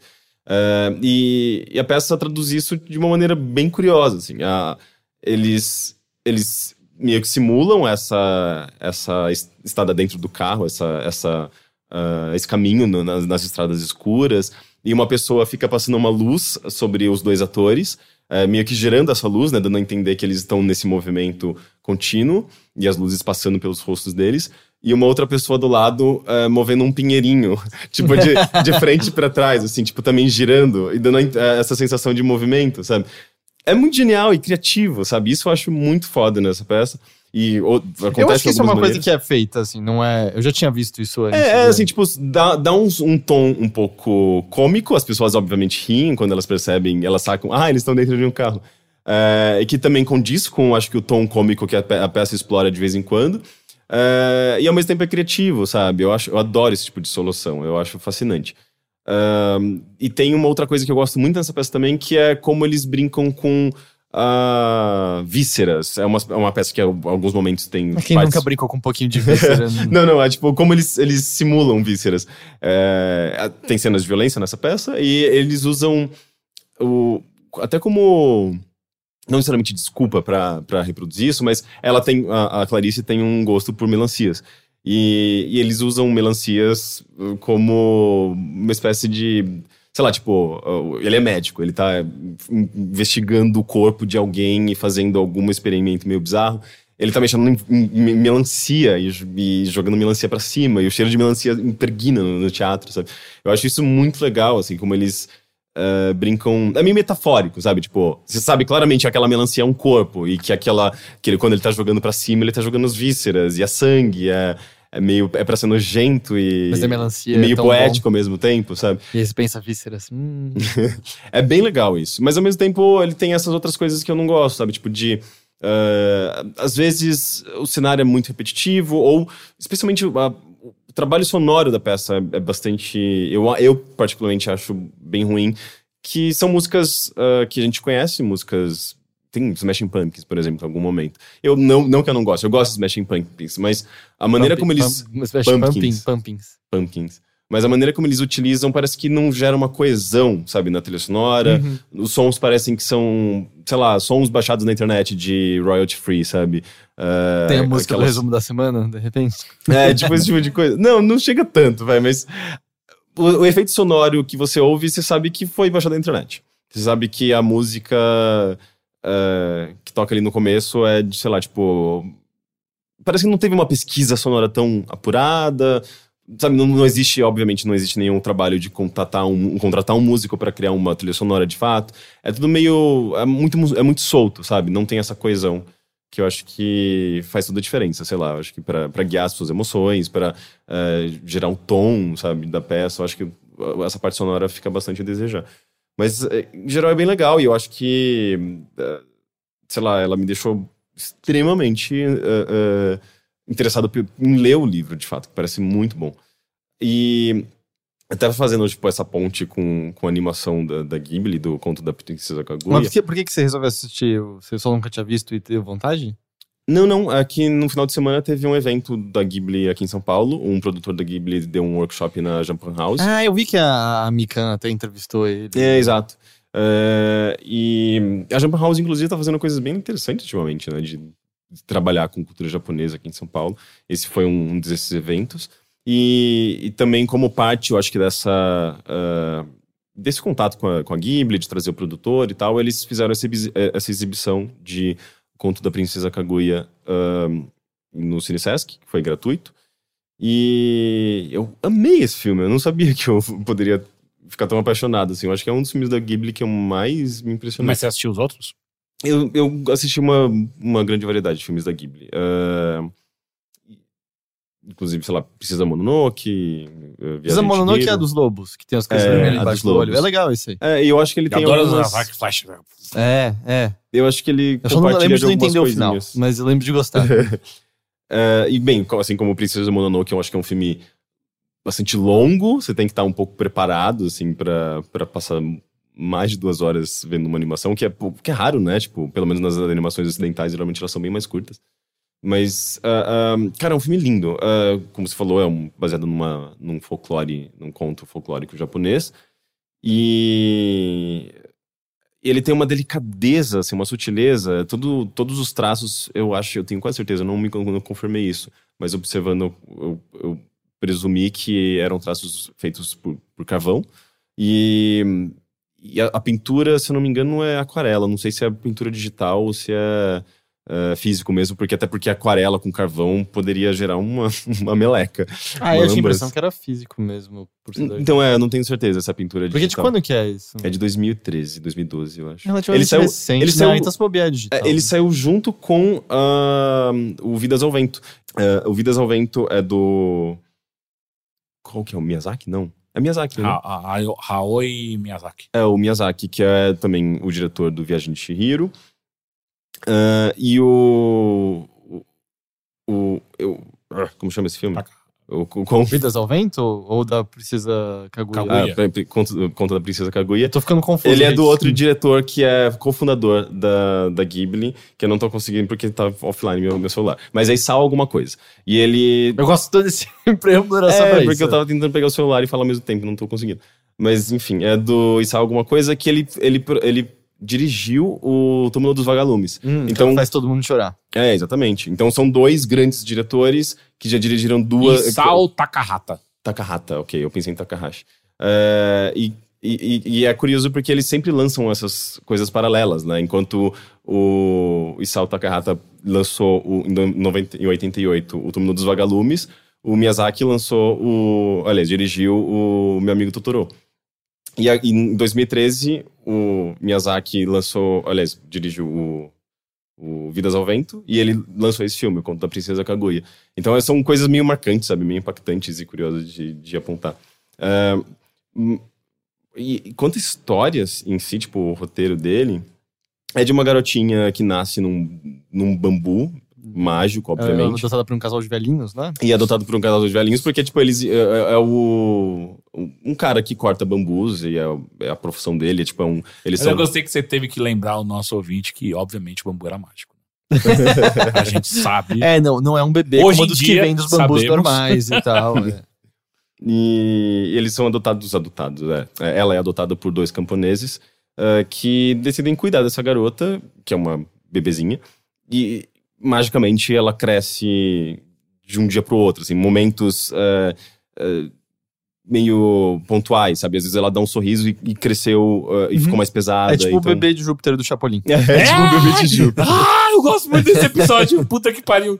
E é muito bonitinho, assim, ele passa muito tempo dedicando. Ele dedica muito tempo a, a essa relação dela com a natureza. E eu acho que os filmes do, do Ghibli geralmente fazem é, isso. De, uh, tem sempre, sempre muitos tem uma momentos mensagem, contemplativos. E... e... uma mensagem ecológica por trás. Sempre tem uma mensagem Chihiro ecológica. tem também? Tem. É, eu não tem? sei se. É, quando o bichão lá entra e ele tá cheio de poluição. Que ele é meio que um Talvez. esgotão, mas é. é. um deus, é um dragão, não é? Não. Não, não. Não, não esse é o. aquele espírito, né? É o. É. Não, não, mas espera, o que ela limpa. É esse. Mas não é um outro que ela limpa e aí é um bicho mó legal e não, tal? Não, esse, esse bicho ele é. Ele vai crescendo, ele, ele não, tem uma é porque, massa. Não, não, não, não. É, então tem duas ele, coisas. Ele come tudo. É, esse bicho tá seguindo é, ela. É. Mas aí tem um outro que chega que ninguém quer limpar. É. E aí Mana Shihiri, quando ela limpa, limpa, é um deus mó legalzão. Sim. Só que ele tava sujo de limpar um rio, não era? Um é. assim? Ele é deus de um rio, não é? Acho que é. e aí, por conta disso, ele tá poluído. É. É. É, e eu acho que tem menos do que Princesa Mononoke, né? Tipo, essas mensa essa mensagem ecológica no Viagem de Hiro. Mas nesse jogo, eu acho que ela tá muito presente ali, embora não seja Esse do Miyazaki. Jogo? É, esse, é esse o jogo.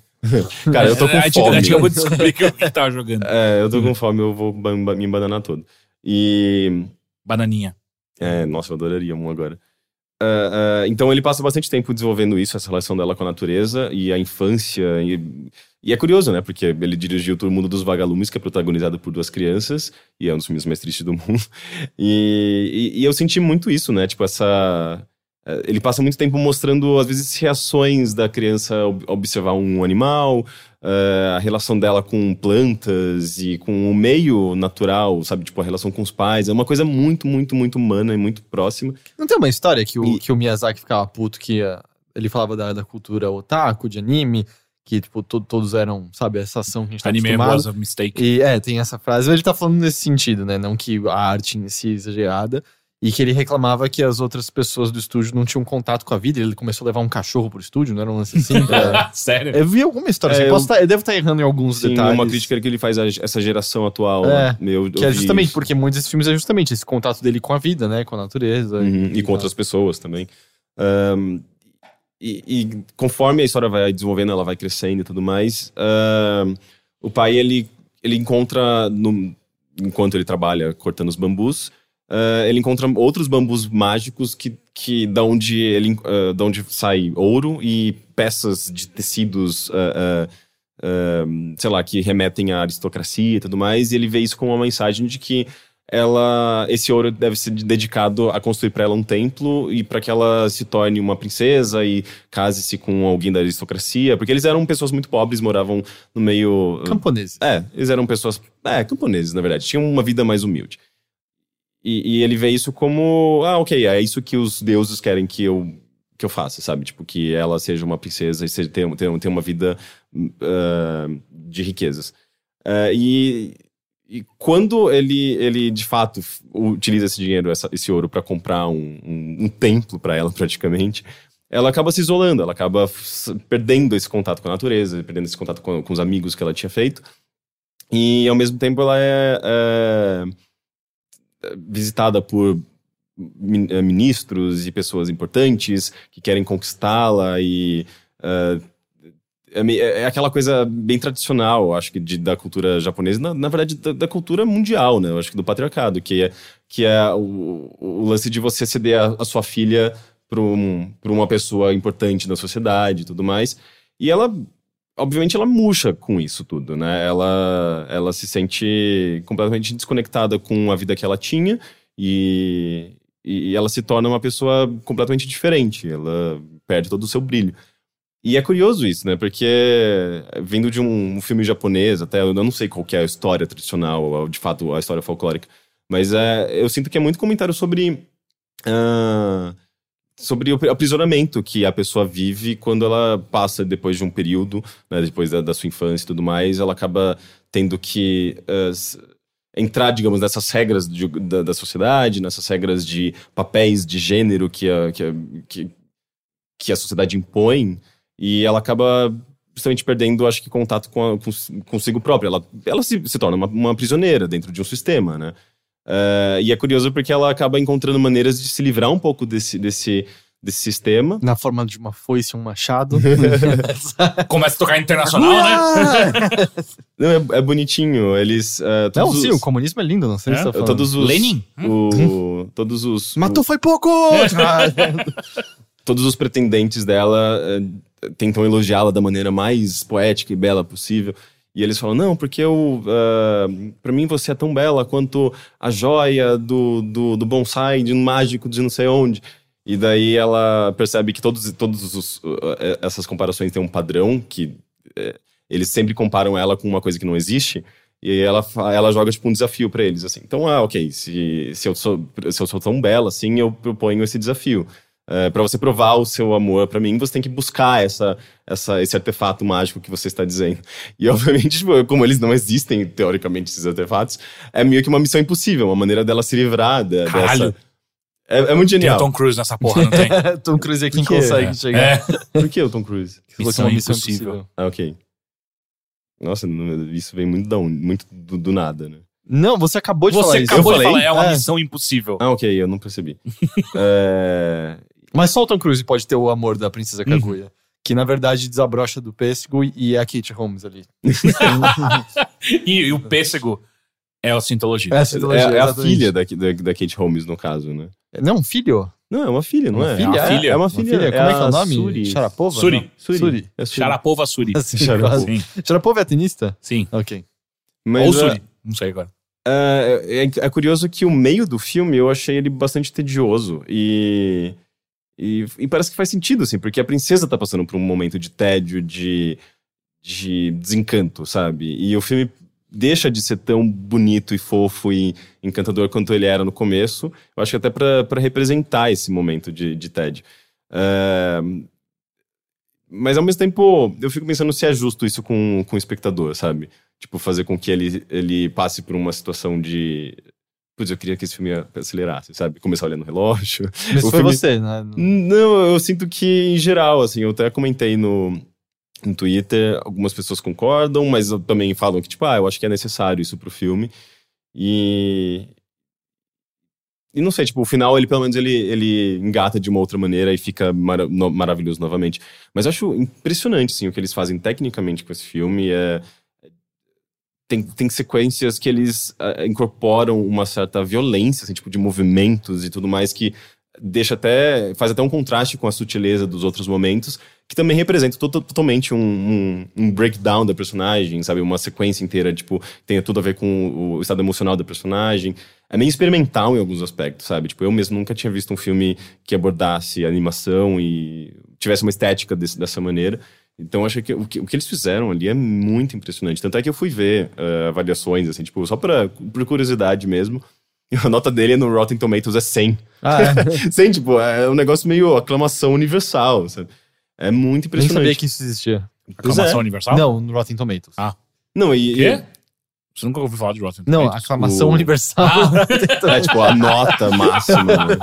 Eu nunca ouvi falar do quê? De aclamação universal? Me explique, por favor. E, porra, o diretor tem 80 anos, cara. É um velhinho. Experiência, né? É, é muito foda. Se você assim, não vai é- ser aclamado com 80, talvez com 90, eu- mas... E ele, e ele conhece bem o comunismo também, né? É verdade, é verdade. Ele tava vivo antes. Uhum. Cara, ele, ele nasceu em 1932, eu acho. É, não, ele não tava antes, então.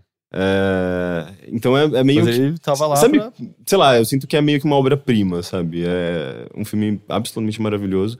E eu achei curioso, assim, perceber que ambos os, ambas as duas coisas que eu comentei agora, né? Tipo, a peça e esse filme, eles, eles tratam justamente da mesma coisa, sabe? Tipo, liberdade é, ou, ou pris- aprisionamento, seja ele imposto por um, por um, sei lá, por um indivíduo ou por, um, por uma sociedade, sabe? Mas é meio que sobre o mesmo tema e, curiosamente, aborda essa coisa patriarcal, sabe? Tipo, no caso do, do, do, do conto da Princesa Ka- Kaguya, é uma coisa mais...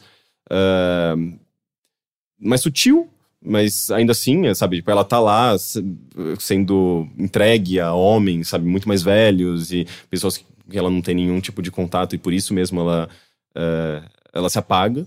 E no outro é uma mulher sendo completamente abusada e controlada por um homem, sabe? Eh, eu, então eu achei curioso, assim, perceber que, que são coisas tão, distin tão distintas, mas que meio que têm um mesmo tema em comum, sabe? Eh, mas foi isso.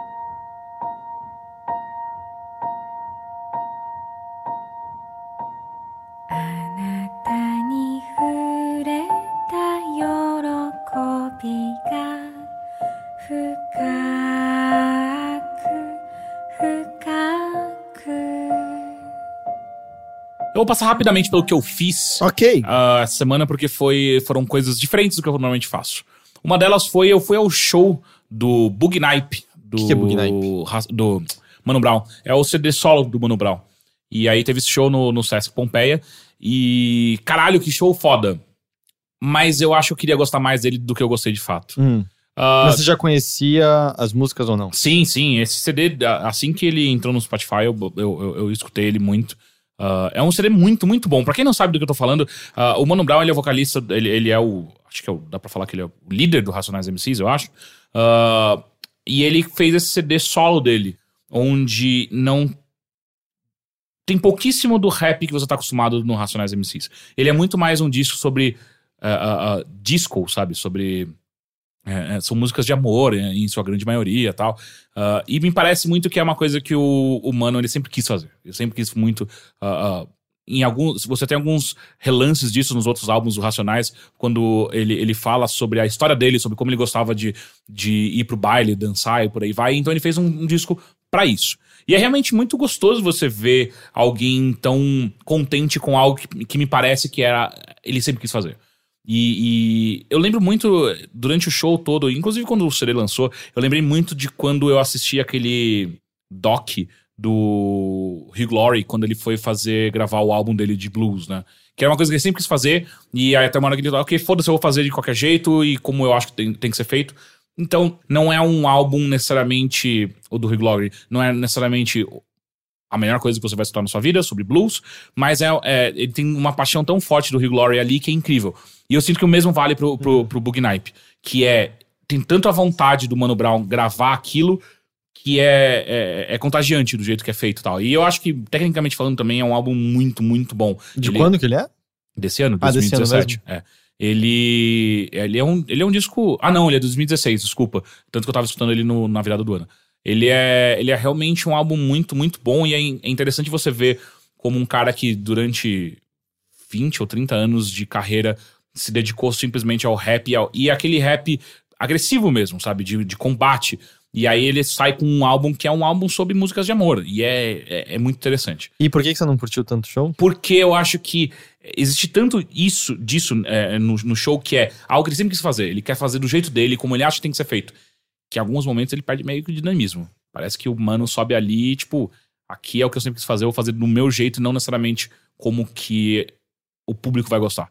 Então tem vários momentos onde ele para a música no meio, chama amigos dele do que estão na plateia, sobe no palco, bota uma mesa, bota uma garrafa de uísque, eles ficam conversando enquanto vai rolando a música de fundo, você fica meio.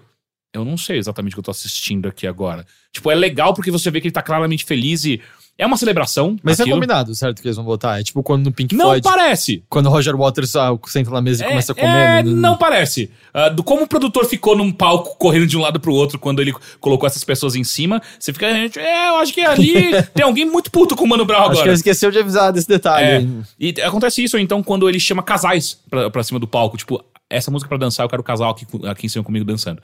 Inclusive, rolou uma coisa muito interessante que ele chama um casal, vem um, um, um menino e uma menina, eles começam a dançar, e aí, de repente sobe mais uma menina. E aí, quando subiu a outra menina, eles começaram a dançar os três juntos tal. E é uma música sensual.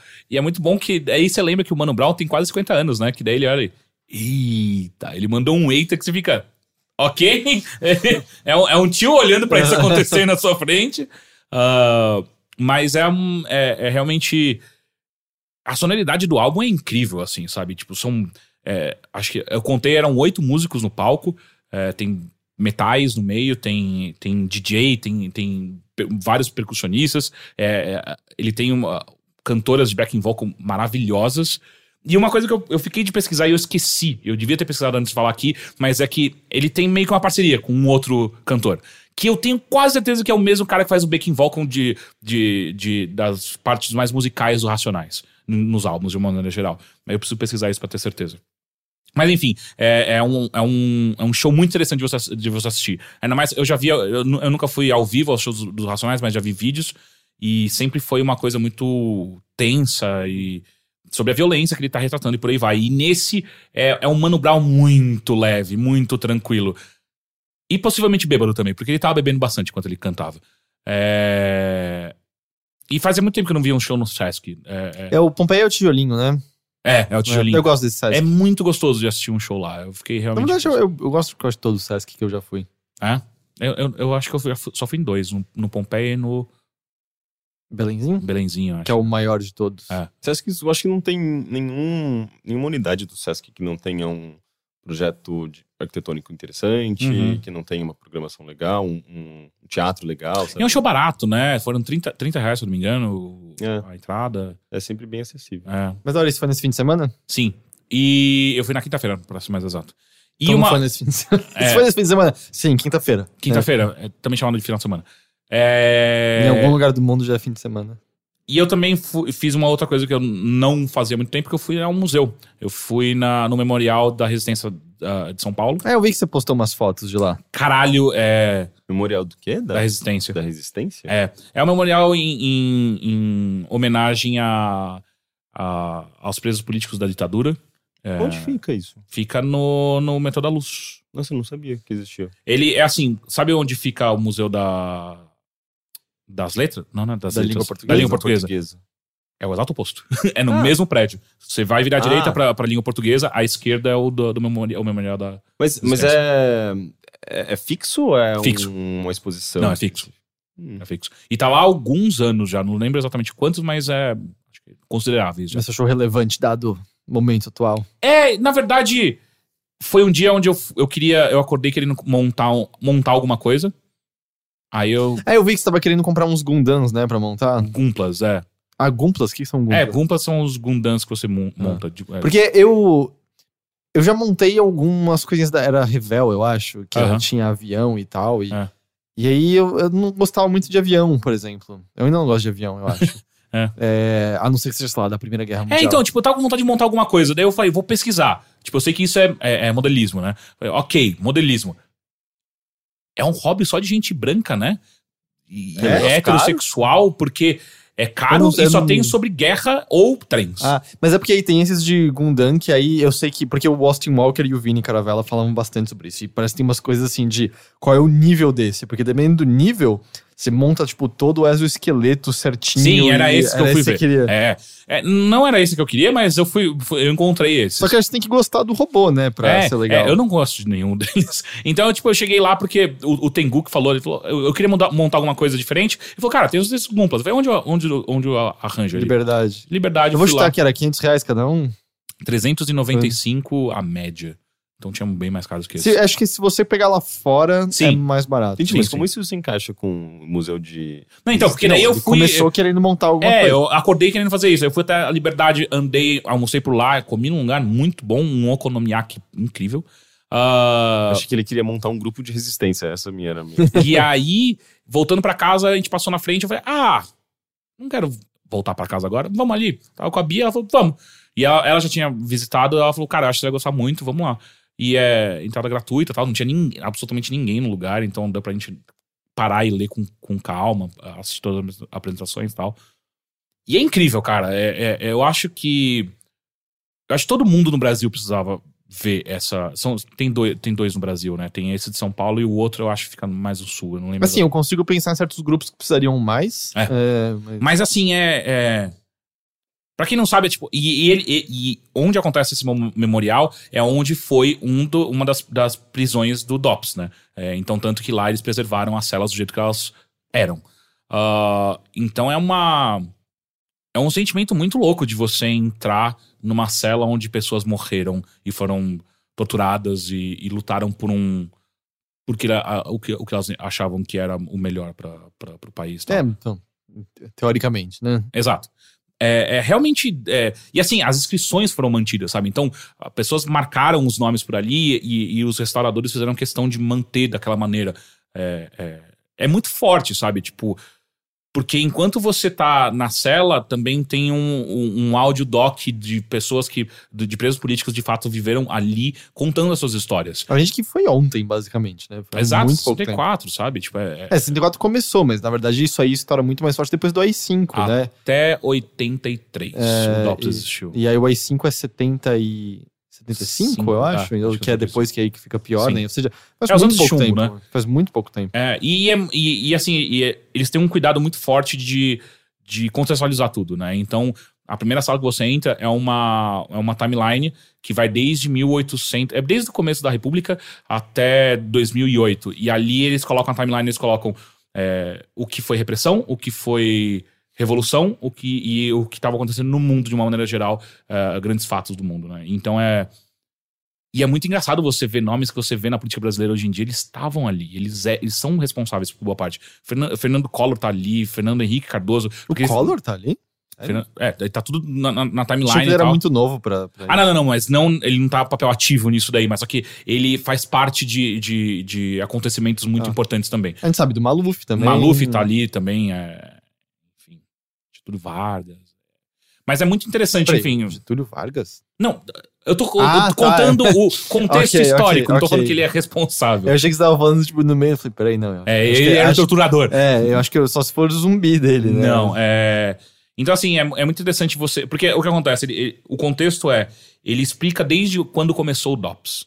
Então, o DOPS começa muito, muitos anos atrás, com, a- com, a- com a- com os braços políticos e policiais que existiam no Estado brasileiro.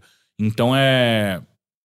É muito, é muito poderoso, assim, sabe? Você ah, ah, ver o que, que as pessoas sofreram durante aquilo, é, os recados que elas deixaram, o- as pessoas que, que, que morreram, as valas que encontraram é, pessoas que estão des- desaparecidas até hoje e as mensagens que elas deixaram Pra você ligar com a realidade que a gente vive hoje e quantas pessoas falam que o bom era aquilo, sabe?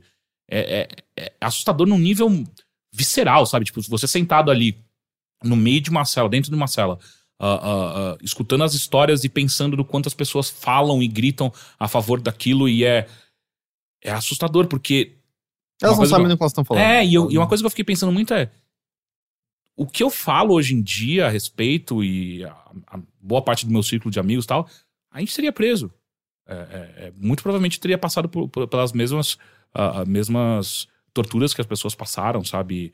E até onde iam as torturas, sabe? É, é um negócio absurdo. E a última coisa que a gente viu, inclusive, é que a gente tava saindo e a gente percebeu que na porta tinha um tonel cheio de água, uma mesa com um cacetete, um copo d'água, cigarros e um fone. Daí, gente, daí procurando a gente achou a, a inscrição e é uma é uma drama- dramatização de um de uma sessão de tortura baseado em relatos e por aí vai. Não dá pra ficar 30 segundos com o negócio escutando.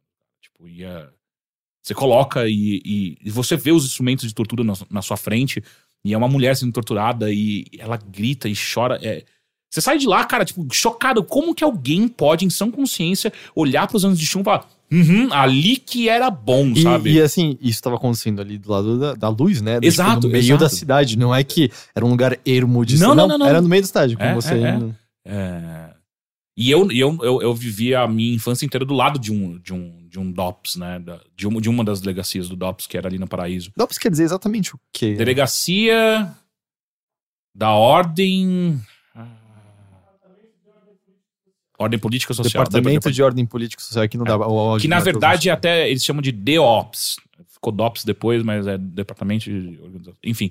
E tinham várias dessas, né? E é muito louco como 1984, o livro do, do Orwell, é assustadoramente parecido com tudo que a gente viveu, sabe? A pós-verdade, como que eles, eles ah, ah, lutavam contra qualquer tipo de, de ideia diferente. Mas é bom, é um livro que se prova cada vez mais como obras imortais. Tanto Sim. que todo o lance de, do presidente dos Estados Unidos berrando tudo que é contra ele de Uhum. fake news Uhum. é uma maneira de você dizer estávamos sempre em guerra contra a Eu- Eurásia, não era Sim, isso? Eles estavam, tipo, querendo mudar exatamente a realidade de acordo com o que lhe Sim. convém. Então. E, E eu acho que não foi à toa também, quando, num caso recente do nosso atual presidente, talvez não seja atual, esse podcast ser publicado, não sei. Mas, Amanhã, amanhã, amanhã. É, é amanhã. o- Mas quando ele chamou, né, o exército, quando estavam tendo os protestos Uhum. em Brasília pra conter a depredação que tava rolando nos prédios e tal, o choque de todo mundo de, uou, uou, uou, não, pera, pera, isso é sempre um ato, um ato extremo e tal. É, ninguém vê com bons olhos, né? Não importa qual seja o presidente, não importa qual seja a situação. O que Uhum. aconteceu, a a própria Dilma, né, também tinha chamado o exército em outras ocasiões.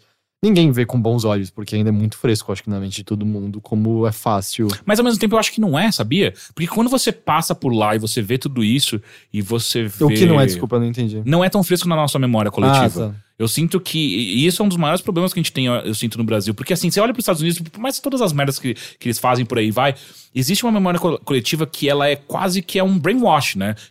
Todo, todo não, né? Mas boa parte do- do- do- dos cidadãos ó, dos Estados Unidos, eles sabem quais são os 42 presidentes que eles já tiveram e por aí vai. Cara, eu Mas isso é fato, boa parte sabe mesmo. Bom, pelo menos com quem eu já interagi com, me parece muito. E, e do jeito que a cultura coloca isso pra gente, me parece que Mas é eu já algo- ouvi várias vezes que a nossa noção histórica é, é ruim. Exato, tipo, eu no meio daquela sala onde tá a timeline do o que tá acontecendo no mundo, o que tá acontecendo no Brasil e tal. E uma hora eu parei e falei, eu mal lembro de quais são os presidentes antes do Collor. Tipo, eu, eu lembro de alguns e é muito nome, não sei exatamente em que período histórico que É, eu eles sei, estão o nome dos, inseridos. eu sei o nome dos ditadores, mas não sei a ordem Exato, deles. tipo, Tipo, a eu, Costa e Silva. É, Azul, Garrasta Médici. Azul. Que Cê nome, sabe. filha da puta, como é que alguém deixa esse cara chegar ao poder? Mas Eu, eu, tinha um que é. vizinho, eu tenho um vizinho chamado Médici. É, mas Garrasta Azul, cara. Não, é Garrasta Azul. É... Mas, tipo, ele é um vilão, né? Exato, É, é, não tem como, né? Você nasceu com esse nome e você se fudeu. É, Ou ou não, as pessoas se fuderem na sua volta. Mas é assustador, sabe? Tipo, a nossa memória coletiva é muito, muito ruim, é muito fraca. E, e obviamente que tudo que acontece na nossa política e, a- e cada vez mais o que a imprensa deixa vazar, deixa vazar, entre aspas, o que ela reporta de fato, é só, meu Deus, vocês, não estão fazendo nada, né? É, estão jogando contra todo mundo, né? É muito assustador. Então, sei lá, foi foi, foi intenso. Ainda mais. E a última sala é a última cela, é onde tá rolando o, o, o doc e tem uma, um cravo vermelho. Só isso tem na sala, é um cravo vermelho numa uma luz em cima dele e tal. Que é quando uma das presas políticas, eu não lembro exatamente o nome dela agora, mas ela pediu pra família flores e bolo pra dar, eh, distribuir entre os presos, né? E. E aí ela deu essa. a mãe trouxe um, ramalhete de cravos e essa presa ela deu pro, pra todas as celas tal. Que era porque eles não viam mais a vida acontecer, né? Eles estavam lá presos, eles, você tinha direito a uma hora de sol na semana, e é um, é um corredor minúsculo que tem lá até hoje. E é muito foda como eles fazem as coisas, né? Tipo, o corredor termina com um espelho, que é pra você se olhar, e, tipo, você, você se imagina a situação? Tipo, é, é um corredor, uma hora por semana.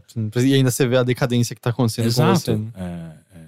Pessoas ficaram sem tomar banho durante meses. E é, é, é um negócio muito louco, saca? Então, e, e a última coisa que acontece é essa sala e termina com a jangada vai pro mar, né?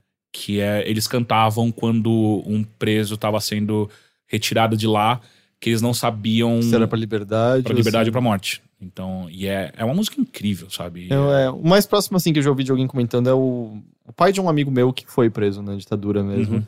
E ele comenta justo. Ele ficou. Ele teve, deu muita sorte, ele ficou um mês só. Só. Comparado às pessoas. Ele até comenta. Você lembra, né, Matheus, do pai do, do André? E ele comenta assim: como aconteceu foi que um amigo dele tinha desaparecido já. Ele era professor e tal. E aí um dia apareceram umas pessoas dizendo que tinham achado o amigo dele. E aí chamaram ele e era. Não, era só pra pegar ele, na verdade e tal. E as, as pequenas coisinhas assim, ele comenta, cara, ele ficou, tipo, o mês inteiro sem usar o banheiro, tá ligado? Tipo, de tanto medo que ele tinha de fazer qualquer coisa, de se despir de qualquer Uhum. forma e tal. É. Aí ele deu sorte que foi só um mês e soltaram ele depois, porque ele não tinha, de fato, envolvimento com. E uma coisa que eu não sabia é Monteiro Lobato foi preso. Monteiro Lobato foi preso? É, foi preso, foi, foi um preso político, eu não sabia disso. Não sabia também. Ele tem a assinatura dele lá na, na, na cela. Eles Eu nem sabia que ele tava vivo ainda nessa, nesse Pois momento. É. é Monteiro Lobato? Pera, eu tô me confundindo. Ou você tá pensando no Ziraldo? Não, não. Porque eu sempre confundo. Com certeza não é Ziraldo. Monteiro Lobato é o racista da, da Sim, semana então. da, da, da Assim que eu falei, eu fiquei. Mas o Monteiro Lobato. semana, é, Vale- semana Vale do moderna. O Vale Hã? do Paraíba. Ele morava no Vale do Paraíba. É. Sim.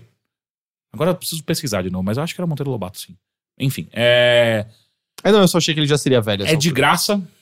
É, Você entra lá e, não tem. O, o problema é você precisa se guiar, né? Não tem um guia pra te ajudar a entender. Talvez, pelo menos não tinha no domingo, às vezes tem durante a semana.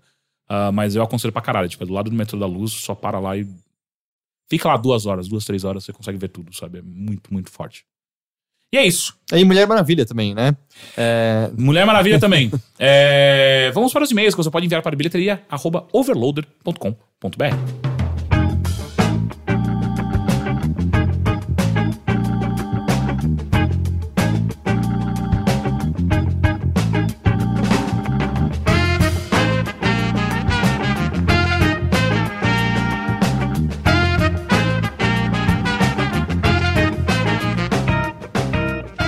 Então vamos ao primeiro e-mail. ok. que quem enviou foi Gustavo Bacunin. Bom dia, tarde e ou noite, queridos overlords. Ok. Me chamo Gustavo Bacunin, acompanho vocês já há alguns anos e essa é a primeira vez que vos escrevo. Senti que essa seria minha hora de brilhar. Afinal, nos últimos meses eu e alguns amigos temos nos dedicado bastante a Twin Peaks.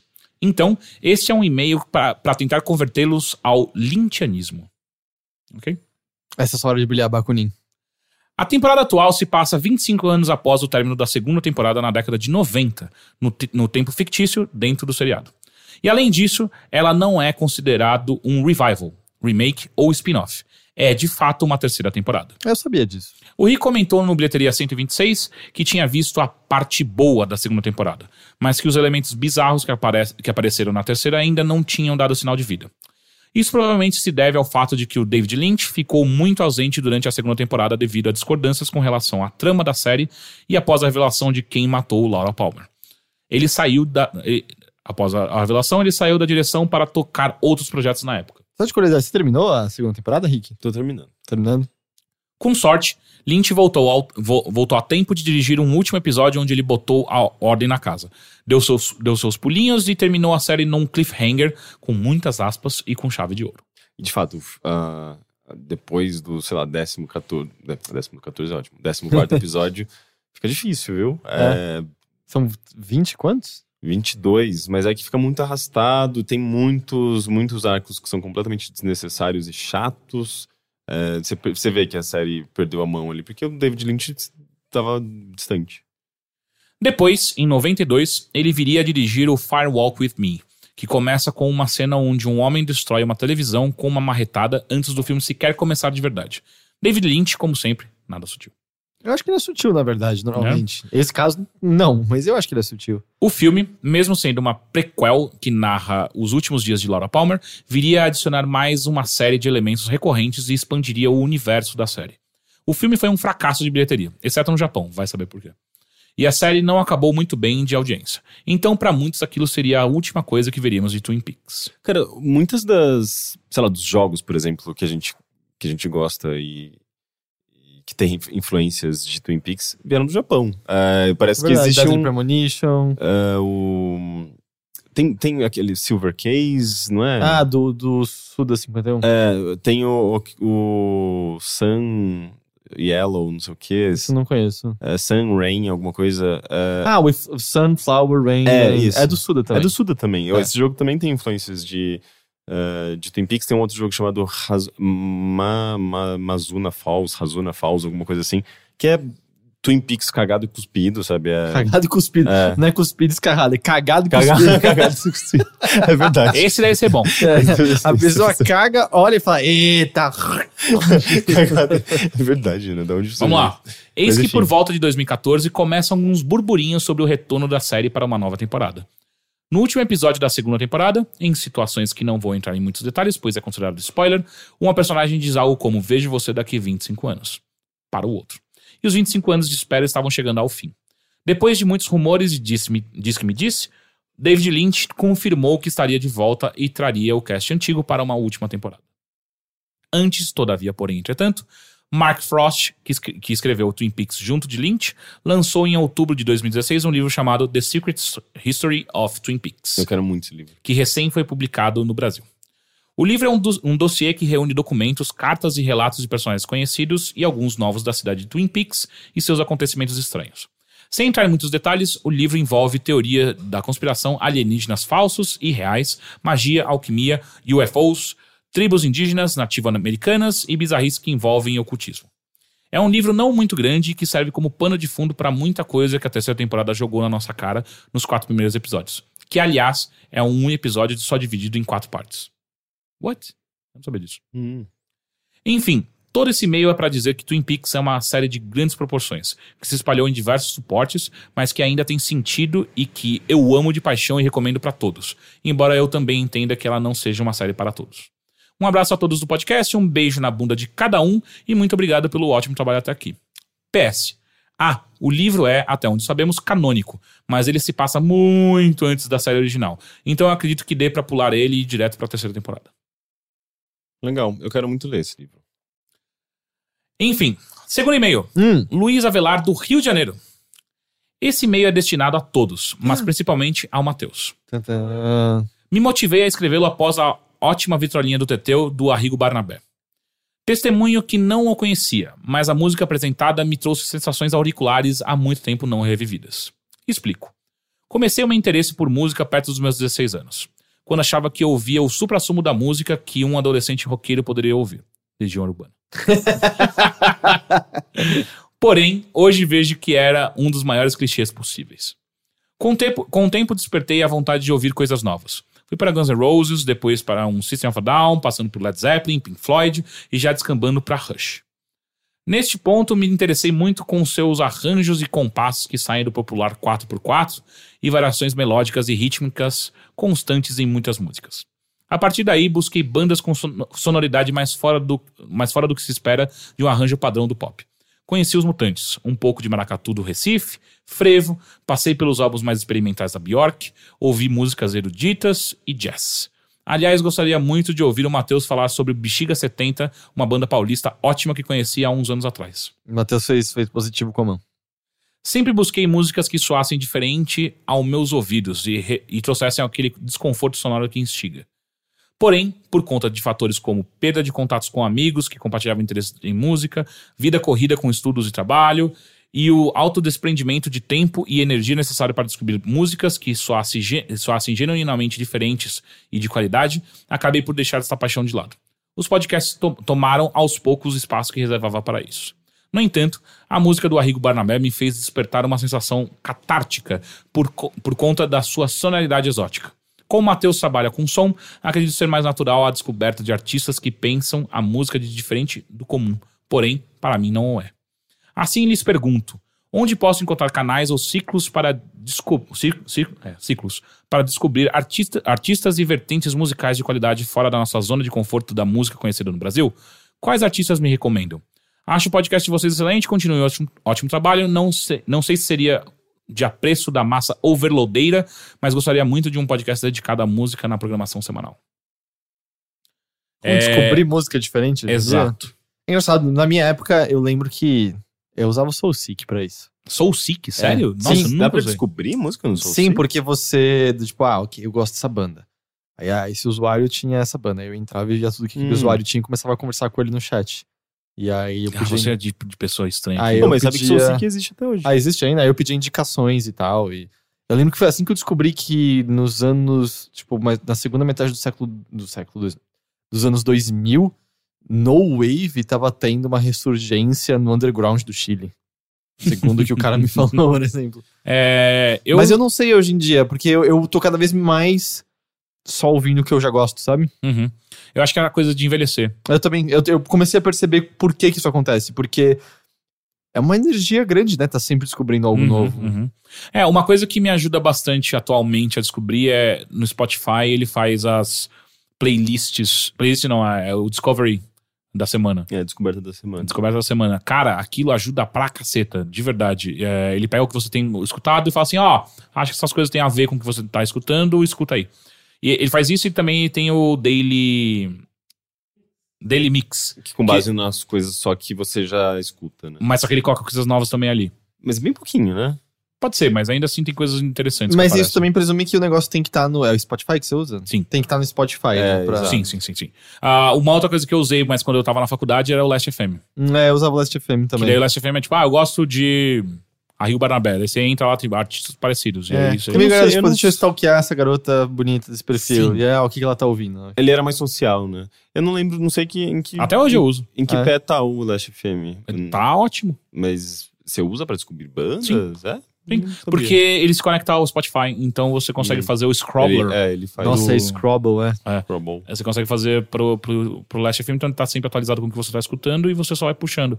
Ele também se tornou uma plataforma muito interessante pra quem gosta de shows, obviamente pra quem não mora no Brasil, né? Quem mora nos Estados Unidos, ele, ele ajuda muito com a questão de, ah, vai ter show dessa banda, de tal Eu uso o. Bands in Town, acho que chama Bands in Town, que é pra isso, porque você- ele também sincroniza com Spotify, daí todas as bandas que você segue, ele vai te avisar eh, se tem show daquela banda na sua região, sabe? Uhum. É bem legal. Sabe que o Bandcamp tem coisas legais às vezes pra descobrir. Apesar que na maior parte das vezes eu sinto que eu descubro mais música eletrônica lá e tal. Bandcamp eu sinto que ele não tem uma ferramenta de sugestões eh, pra você descobrir coisas com base naquilo que você ouve lá, e eu mesmo ouço bem pouco lá, então ele também eu não, tá, eu não estaria nem dando dado o suficiente pra ele fazer essa, essa conexão. Mas Eu eh, acho a que- descoberta de coisas ali eu acho bem complicadinho. Eu acho que uma coisa que seria interessante, às vezes, é você encontrar um crítico musical que, que você gosta. Lester É, Bangs. isso, isso é interessante. Lester Bangs. É, Pronto, ok, ok. É, Achei. já, já, já morto, é, é, é um que você pode ir atrás. É, inclusive, mas, grandes é, entrevistas. No, no YouTube, no Twitter, é sempre legal você seguir, eh, às vezes, selos de música, Uhum. porque selos costumam eh, juntar, Agregar, né? é, agregar coisas Tipo o que são selo som realmente- livre, né? Ele deve ter bastante coisa ali pra você. É, ou também esses críticos, né? Sim. Eu, eu, não tenho nenhum. Ô, ô Matheus, É. você tem alguma dica? Vitrolinha no Teteu. É um ótimo lugar pra descobrir novas. Caralho, esse foi o jabá mais, mais descarado que a gente já fez Não, aqui. mais certeiro de é, e mais longe, certeiro, assim, sim, é. sim. Mas Aliás- tem algum lugar, Matheus, que você curte O Matheus usa mais o Daily Mix do, do Spotify. Spotify? Ele falou, ele deu uma dica: quantos, quanto mais tipos diferentes de música você escuta, mais daily mixes ele faz e separa por estilos. Enfim. Hum, É, acho que é o, boa último, sorte. é o último e-mail agora. E agora vamos ao último e-mail. Quem enviou foi Jamil. Ah, Matheus o- Matheus pediu pra agradecer por É. tudo. por tudo. Por tudo. Olá, Overloader. Meu nome é Jamil, tenho 31 anos e escrevo este e-mail porque vou passar um fim de semana em Atibaia, em junho. Minha primeira vez nessa cidade a passeio com a namorada. Pesquisei algumas coisas sobre o turismo da região, mas gostaria de saber a opinião do Caio sobre o que ele gostava de lá, se foi recentemente e o que tem de legal para ir, tipo bares, restaurante, alguma trilha, etc. Vamos ficar lá dois dias. Estaremos de carro. É, Trilha do Morango. meu primeiro. Não existe. Ah, a meu primeiro. Você foi tão certo, eu não tô É, é, entendendo. É, eu não entendi como. Qual foi? De onde surgiu isso? Ué, Atibaia é conhecido pelos morangos. É, e nunca existiu uma trilha do morango porque são fazendas. Como é que você faz uma trilha do morango? Sei lá. Você entra no meio de uma fazenda e sai andando no meio da plantação? É, mas podia ter, não podia os morangos silvestres de todos os tipos. E, Eu acho você que é vai- tudo. Não tem morango silvestre, é tudo morango Você tinha dois primos chamados João e Maria, só por um acaso? É. Trilha do Morango. É. É engraçado, outro dia eu tava conversando com alguém sobre Atibaia e como. Como eu gosto da cidade e não das pessoas que vivem lá. Hum. De uma Então você geral. recomenda um lugar que as pessoas não estejam.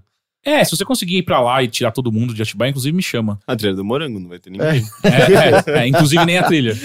É a trilha. É, tá, vamos lá. Alguns, alguns conselhos. Você tem que ir até ah, a sorveteria que chama Al Valentim.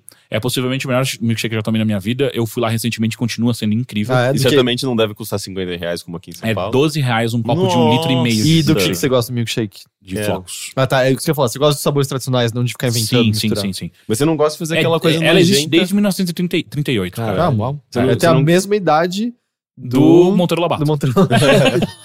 Você não gosta de fazer vaca atolada, não, né? Ah, aquele com Coca-Cola? É horrível. Não, Na verdade, é- eu tava mais pensando na idade do Takahata. Takahata. Ah, é o, o Ishio. Ishio. Isao. Isao. Que que é- Isao. Ishio, Takahashi. É. Ok. Que, que, que, que é vacatulada mesmo? É aquela Coca-Cola? coisa Não. horrorosa que você mistura Coca-Cola Com com, sorvete. sorvete, de, Ah, é. de Creme. creme. Ou flocos. De creme. Eu sou contra Coca-Cola no É geral. horroroso. Enfim, o, vai ao Valentim e ficar ao lado da Praça da Matriz, que é uma igreja bem antiga também, já tipo. Ah, ah, não então. Não, é toda praça da matriz, né? É. Então, assim, é, já mata dois coelhos com uma cajadada só. Ah, eu te aconselho a. A primeira coisa que você tem que fazer é ir pra Pedra Grande. Se você, Pedra Grande? Pedra Grande, que é onde os pessoal, o pessoal pula de paraquedas, paraglider e, e asa delta. Mas você recomenda ele fazer isso? Cara, talvez, eu nunca fiz. Por quê? Porque é caro pra caralho. Ah, é. É, é bem caro e, sei lá, você vai fazer só o voo, voo em dupla, né? Não sei se é a coisa mais divertida do mundo. Ah, bom, você tem que começar de algum jeito, né? Você pode tentar É, fazer te sozinho, mas provavelmente vai. vai ser a última vez. É. Inclusive, a última vez que eu fui, eu, eu contei pra vocês, né? Que eu acho que eu vi alguém morrendo. Ah, é? É, alguém desapareceu. eu tava. Eu, porque daí tem um pouso. O que, que você faz? Vai até a Pedra Grande, dá uma olhada, é bem legal lá. Eu não te falo pra você fazer a trilha pra subir a Pedra Grande a pé, porque vai levar um tempo. E como é que sobe de carro? É, vai de carro. Você tem, tem uma estradinha hoje em dia, acho que tá até asfaltada lá em cima, que, que inclusive os moradores acham que isso é uma puta falta de sacanagem, porque agora qualquer pessoa pode subir a, a Pedra Grande, que é um absurdo. Que antes era só quem tinha Jeep ou quem tinha um Fusca quebrado que ia de ré. Mas e aí, a Asa Delta desapareceu onde? Ah, ela tava quase pousando, eu tava no pouso de Asa Delta, que inclusive é outro lugar que você tem que ir, tomar uma cerveja enquanto você. É uma, é uma das vistas Ah, mais você fica bonitas. vendo as Asa Deltas pousarem? É, é, é, é. E aí você toma uma cerveja lá no, no pouso, e aí o cara tava descendo, e aí você tem que fazer uns ciclos, né, pra você ir baixando e Ah, é? mirando. Não sabia, eu achei que era tipo avião, você mirava lá de trás e chegava. Não. É, eu queria ver você pulando sozinho, por exemplo. Não, eu sei que eu não posso. E aí um cara tava fazendo muitos ciclos, e aí eu lembro que, eu- que daí. Geralmente no pouso tá todo mundo que pula de asa delta. E aí tinha uns caras, pô, esse cara tá fazendo um negócio errado, ele tá fazendo muito baixo, tá fazendo muito baixo, de repente o cara sumiu atrás de uma árvore e não voltou mais. Os caras, e... eita, daí todo mundo entrou num carro e foi. e tá na trilha do morango até hoje. E aí depois, depois de uma hora eles voltaram sem ninguém, os caras não encontraram o cara, chamaram pelo rádio, não, não, não tiveram resposta. Ele entrou numa ele morreu. fenda do, do espaço-tempo. Pode ser. É, a trilha do morango, na verdade, Isso é é o na trilha do sangue dele arrastado pelo. Sabe É. uma coisa que. Tipo, como é que foi a primeira pessoa que. Não, cara, eu acho que eu consigo voar com esse É, negócio é, aqui. Eu sempre assim. penso nisso. Porque, é. ao mesmo tempo, Mas acho que é, é- foi como foi inventado o avião, né? Porque Não, o avião era assim, ser alguém correndo a gente com um sabe, bagulho. então, mas a gente sabe que muita gente morreu testando avião, ou mesmo o salto de paraquedas da Torre Eiffel, tipo, Uhum. "Ei, pô."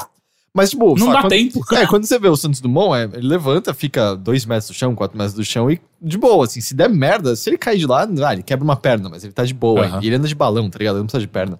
Mas as deltas, você precisa estar em algum lugar alto, acho que se você Você corre, escolher. se você sai correndo, você consegue, tipo, dar uns pulinhos Sim, e começar a voar, sim, assim, pra vai. sacar que... Ah, não, acho que não. Não? É, então, você tem que estar Não, caindo de um lugar tem- tem que alto, tá não vendo. tem? Ah, É. E é E aí- pesado o bagulho. Ah, você, dá, você, você pula num lugar que tem água embaixo. Mas sabe que depois de uma certa altura não faz diferença a água, né? A água é tipo Ah, concreto, não, cara. sim, sim, mas ao mesmo tempo você consegue flutuar um pouquinho se for tipo, Eu acho que 15 rolaram, rolaram uns bons testes É, antes. não, porque meu ponto é muito mais assim, por exemplo, ah, olha, a gente, tipo, temos os conhecimentos de física, tá ligado? A gente sabe que essa aerodinâmica funciona. Porque eu acho que a asa delta é muito mais tenso que, para, que paraglider. Porque paraglider é basicamente um, um- um paraquedas aberto. Não é, eu tenho certeza que a asa delta, acho que é... Não, não tenho certeza, posso falando, mas eu, tenho- eu também acho Porque que a o- delta é muito mais porque o tensa. paraglider Você é ficar tipo... parado, você cai devagar, pelo menos Não, e não é ainda. só isso, porque você consegue testar pra saber se você vai conseguir levantar voo, porque o vento bate, o bagulho te puxa. Você fala assim, Sim. ok, isso Acho vai me que- levar. A asa delta é pura, é pura fé. É, então, você e vai aí- correndo na, em E o direção meu, e ao o meu nada. ponto é que talvez chegue num, num, num momento que se fala, tá, a aerodinâmica tá perfeita, materiais resistentes, mas eu preciso treinar, tá ligado? Eu não sei, Aham. ah, eu acho que se eu virar desse jeito, sabe? É, é, eu não é, sei, eu vou virar a trilha do morango ali embaixo. É, é, é. Então eu quero, tipo, quem foi a primeira pessoa que, não, eu vou até pegar jeito, aí depois que ele pegou o jeito, falou, agora a gente vai voar em dupla, e eu tenho que espalhar o conhecimento pra vocês entenderem. Agora eu preciso ensinar alguém. Porque se eu morrer, já era, sabe? É, é, eu, é. eu, não, eu queria saber como isso aconteceu. Pois é. Porque eu, eu sempre assistia a Caravana da Coragem, lembra que eles, ela fica presa numa, numa, num buraco na parede de uma montanha uma hora? Uhum. Não, não, numa caverna. No, no alto de uma montanha. É. Tanto Você que, lembra? É, tanto que É assim eles- que ela sai. é, a eles única matam, maneira. Eles matam um morcego gigante, fazem É. massa delta dele É. e saem voando. É a única ali. maneira de sair. E aí o Ewok, não, eu tenho uma ideia, qual? Fazer uma asa delta do, morce- do cadáver do morcego. É, eu já pulei algumas vezes na, na, pedra, na Pedra Grande, então eu sei como fazer isso aqui agora. É, mas enfim. É, eu acho que essas duas coisas são interessantes você fazer, que é ir ao, ao Valentim, é, dar um pulo na Pedra Grande. Se você tiver com muita vontade de fazer a trilha, cara, sai, sai da sua casa umas sete, ou do seu hotel, umas sete da manhã. Você leva aí umas três horas, quatro horas pra você fazer essa a subida. A descida é um pouco mais rápido, porque é só você correr. É só você pular. Qual é a comida típica de Atibaia? Nenhum. Morango. Morango. Morango. É. Então eu eu recomendo criar almoço e morango. Almoço e morango. É, eu, eu nunca mais visitei o, o, o Edmundo Zanoni, que é o parque de Atibaia, mas lá tinha uma exposição interessante de, de Morango. Lagartos, cobras, porque Atibaia tem muita cobra, muita, muito bicho peçonhento de uma maneira geral. Então lá tinha uma, uma exposição bem interessante. Inclusive, Agora é que lá. ele fala, né? Vai que o cara tem pavor de cobra, não vai nunca mais. Ah, cara. Ah, É, mas não é, sabe? não é, assim, então. Não, é, não. Eu morei no Butantã Mas- a vida toda. É, verdade. Você tá no seu quintal? É... Deixa eu ver. Ah, tá. Algum barzinho pra você beber. Cara, se você não tem problema com multidões de pessoas andando à sua volta, vai beber no, no, no Fazendinha, que é, o- é um dos bares mais tradicionais que tem ali em Atibaia, que fica bem no centro da estância. É onde a gente foi? Não, a gente não foi, mas a gente foi na estância. A gente não foi no Fazendinha. Ah, e eu acho que pra você jantar, você poderia jantar no Al Compostela, que é um bar de churrasco bem interessante. Ou então no, no Papagalo. Papagalo é possivelmente o restaurante que tem a vista mais bonita que eu já vi na minha vida. Porque ele fica bem no topo, em, em um, em um dos pontos mais altos de Atibaia. E com uma vista de frente pra Pedra Grande. E é muito, muito bonito de você, de você comer lá, beber e tal. É- Gente, eu tô com vontade de eu mesmo fazer essa viagem no final de semana. é bem gostoso, cara. Tipo assim, eu. Eu, comeria um galo agora, tranquilo. A, a- a pousada que a gente ficou, por exemplo, lembra? Era Sim. muito barato. Era coisa de 40 reais a, a, a- a É, diária. E era bem grande e tal. Era bem grande, a gente tava em três no quarto, coube todo mundo. Ah, tem, tem. Eu não sei onde isso vai ficar, mas o meu conselho fica perto do centro. Isso vai de carro, né? Ele vai estar de carro. Ele vai acho. estar de carro. É. Então de carro, porque Atibaia o transporte Ele público não vai existe. precisar que aparecer o Teixeira com três motos. dizendo, Mototáxi. É, O achei, grande- achei, achei como voltar. ok. Oh, não fala assim. É o grande, é o grande é, é, é meio de transporte público de Atibaia. Aí eu lembro que foi muito, foi muito susto, assim, porque a tava. gente eu- tava bêbado. É, e aí tava eu e o Tião esperando, e você, peraí, eu vou dar um jeito. Eu tô conversando com o Tião, aí a gente começou a conversar com uma garota que tava ali esperando do lado, blá, blá, blá, e eu pensando, puta, Teixeira nem sei o que eu ia fazer, acho que a gente vai ter que ir a pé mesmo, a gente um táxi, de longe repente, pra caralho. de repente chegam três motos e o Teixeira na garupa de delas falando, cola aí! E, e nenhuma segurança. é, não, eu lembro perguntando pro assim, o Teixeira tá chamando a gente de bom grado ou ele acabou de ser sequestrado por essas pessoas que estão levando a gente junto? É... Eu acho que nem tinha capacete, tinha? Tinha. Tinha. Tinha, e era nojento. É. Ah, e uma coisa pra você fugir com todas as suas forças: não vai na porra do teleférico. Não faça isso. É, não há segurança, é muito caro e é muito broxante. Tipo, você vai subir uma. É, é, é um, é um morrinho que você sobe que de carro leva menos de 5 minutos pra você subir. Eu então- sou meio anti-teleférico. Eu, É, eu assim, também. Eu, Eu- entendo que na neve acho que você talvez tenha que pegar Uhum. pra poder esquiar depois. Seja necessário. Mas assim, na maior parte das vezes é só. Parece muito mais legal do que vai ser sempre. Ah, eu gosto da emoção, porque eu. Não tem E emoção. não é- não é- Não, mais. eu fico morrendo de medo. Você é aquele tipo de gente que vai fazer arborismo e acha que é a coisa mais radical do mundo, É, né? não, é, arborismo é foda porque é só uma tensão constante.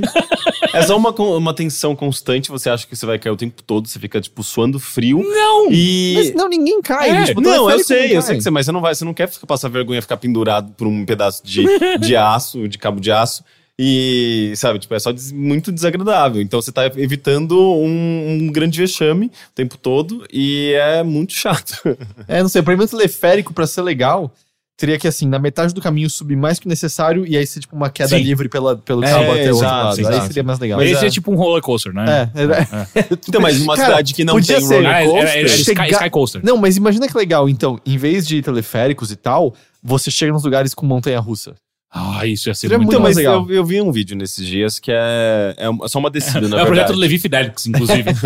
É uma descida de uma montanha num trilhozinho e uns carrinhos que eles vão Ah, já vi, des- já vi, deslizando já vi. nesses trilhos. É maravilhoso, assim, eu falei, onde é isso? Eu quero ir e agora. onde que era? Não lembro. Ah, Eu acho Áustria. que era na é, A Áustria, sim, é, é, é, do assim. morango. Mas É. é, eu fico me perguntando, por que quando a gente sobe em montanha, eles não fazem sistemas de transporte que são só descidas? Tipo, eu fui pro Rio, eu fui lá no, no, no Pão de Açúcar, no bondinho, eu achei maravilhoso. Mas na hora de descer, eu queria descer, tipo, vum. Sabia que ninguém. Sabe, no, Tipo uma tirolesa, você quer é, descer. numa tirolesa, num escorregador, sabe? Sabia? Não deve ser tão caro assim. Eu quero fazer Eu acho isso. que a manutenção do escorregador seria complicada. E da tirolesa também. Da tiro... É, mas a tirolesa não fez a manutenção uma vez, aí acabou o É, problema. uma vez só, né? É, mas sabia que ninguém nunca morreu no- nos bondinhos do, do Pão de Açúcar? É, não, Ah, porque é. também se fosse pra morrer uma vez, ia morrer muita gente É, de uma. É, vez. então, né? morreram num acidente, mas nunca caindo lá de cima. Hum. Tipo, um acidente que ele perdeu o freio e bateu. Não, é, ali eu, eu me senti extremamente seguro num. Até É. porque. Né? Contra toda a lógica do mundo, né? É uma cordinha te. te É Ah, te mas levando não. de uma- um morro pro outro. Mas é a gente, bizarro, a nossa né? engenharia é boa, a gente sabe o que a gente tá fazendo. Uhum. A gente sabe. É, é da mesma cidade que fez a porra da, da ciclovia lá que caiu com a, com a água, né? Não, mas tudo bem, mas aí a culpa não era dos engenheiros, era Não. a culpa da corrupção por trás dos engenheiros. Uhum. O bondinho Mas- tá lá há muito tempo. É. Mas o teleférico de Campos do Jordão é, é, pa- é pavoroso, assim, é de dar muito medo, mas eu gosto Ah, desse não dá medo pavor. assim. nenhum. É, É, Dá sim, dá dá, sono aquele muito negócio. medo, É cara. aquela parece coisa a além. Parece divertido Parece- nos dois primeiros minutos, né? Parece a Depois minha fala, não mãe, é. parece porque- a minha mãe falando. É porque. É... Tô falando arborismo é a coisa mais radical Não é, do é porque é muito velho, parece que não tem manutenção. é, é, você vai sozinho, você não tem ninguém pra, pra se segurar a mão, assim. Se você... Você quer segurar? Daí eu Não, queria tirar tipo, o celular não é, pra não gravar. é que não tem não vai ninguém, não dá pra, tipo, os, os operadores teleféricos do seu lado segurando sua mão. Não, eu queria, com, sabe, eu fui de galera e todo mundo foi um atrás do outro. sabe? E eu queria pegar o celular pra, tipo, filmar alguém atrás, só que eu morria de medo de derrubar o Ah, celular. sim, mas é, é clássico, Ah, né? É, e daí eu, Então, eu, ficava tirando Teve uma hora que eu, que eu tirei o celular e falei, ah, não. Porque eu vi outras pessoas descendo, assim, tipo, filmando, sorrindo. Eu falei, ah, eu posso ser uma delas, sabe? Na hora que eu tirei o celular, eu só imaginava ele caindo. sabe? Eu falei, não, o que que eu fiz? Daí eu, eu, eu travei, assim, eu não Eu não conseguia sabia que colocar tinha de medo de volta. altura. Eu tenho muito medo de altura, especialmente se eu tô numa cadeirinha, num negócio que parece que vai despencar, sabe? É, Caralho. Eu acho que eu, eu acabei de decidir, todo lugar alto deveria descer num toboágua. é sim, pois é. Mas eu acho maravilhoso quando tá frio, tipo, Campos do Jordão? Água aquecida. Ok, ok. Vota em mim. Levi Fidelix. É, ah, e a última coisa que eu preciso. Caralho, eu tava esquecendo, eu ia- eu ia ficar muito chateado se isso não acontecesse. Você precisa, em algum momento, comer no Baitacão. Baitacão, Baitacão? Baitacão. É o, é o, o sanduíche provavelmente mais, mais clássico de Atibaia. É incrível. é, e por incrível, entenda-se, não tão bom assim. É, Foi o que eu tinha entendido. é, mas ele é muito barato. É tipo 15 reais. Você Ah, vai então comer é que nem um incrível. porco, Não, cara. é Gente, Tipo, vocês estão me deixando só passando É. vontade. E é muito bom que eles, eles são muito cara de pau porque eles vendem. Eles vendem. É, tiquinitos, né? Mas é tiquinitos mesmo, sabe? Tipo, não é frango empanado. Eles Eles, realmente Extra compram no Extra um tiquinitos e fritam o bagulho pra você. É que nem restaurante 10 que é- reais. Restaurante Nossa, que, caralho. Então, Caro restaurante pra que caralho. é a porção de batata Smiles, 25 reais. Mano, vai se fuder, eu compro 10 pacote pacotes inteiro. do negócio é, com isso é, aqui. É, é, pois é. E nem é tão bom batata Smiles. É. Aliás, tem batata de moscom agora. Ah, não. É que é uma batata smile. Puta, agora tem a de riso, né? Sim, sim. É, mas enfim, é, é, coma no Baitacão, porque não no Geolanches. Pode ser no Geolanches, que é um do lado do outro. Eu comeria em qualquer lugar. Não nesse. Pode ser. Pode ser, mas é que assim, a, a experiência real. A experiência real, na verdade, é você ir pro. pro pra, Trilha do morango. pra Red. Red. Qual que foi a balada que a gente foi? Era Eu- Red alguma coisa. Ah, não faz a experiência É ir real. na então. balada. Não faz a experiência real. Andar no touro mecânico no meio da balada, tomar um Red Label claramente falsificado, aí bêbado você volta pro batacão e aí come que nem um porco. E Come depois vomita logo em seguida, porque. Vamos, vamos encerrar isso aqui. Enfim, boa sorte em Atibaia. é, é, que todos os seus sonhos se realizem. Mas isso é pra todo mundo. Não só Ok. pra quem vai em Atibaia. Não, não. Melhor clima do Brasil. Segundo. Segundo. mundo. Do mundo. Eu não Então sei é se melhor- ainda é isso, mas era isso. É, gente, muito obrigado e até semana que vem. Não, Tchau. não tem semana que vem. Ah, é? Até a próxima semana. Até a pro... Não, até a semana depois da próxima. Que é a próxima semana. Não, a próxima é semana que vem. Não, não. A próxima semana é onde isso vai acontecer. Não necessariamente que é a semana que vem. Até lá. Ok? Tchau! Tchau. Fala pessoal, beleza? Bem-vindos a mais uma Vitrolinha do Teteu. E hoje a gente termina o nosso especial sobre a lira paulistana, a vanguarda paulista.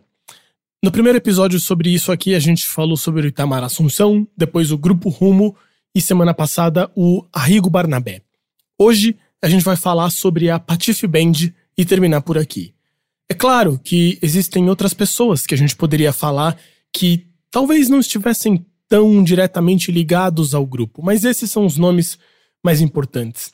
Mas eu acho importante dizer de alguns que a gente está deixando de lado, especialmente o Premeditando Breck, o famoso Premê, e também pessoas que a gente já falou indiretamente, como a TT Spínola, Susana Salles, Vânia Bastos, essas cantoras que fizeram parte da banda do Arrigo Barnabé, a Naozete, que era uma das cantoras também do grupo Rumo, Enfim, o grupo é maior e se expandiu, mas acho que esses quatro nomes que eu escolhi para falar aqui são talvez os mais significativos.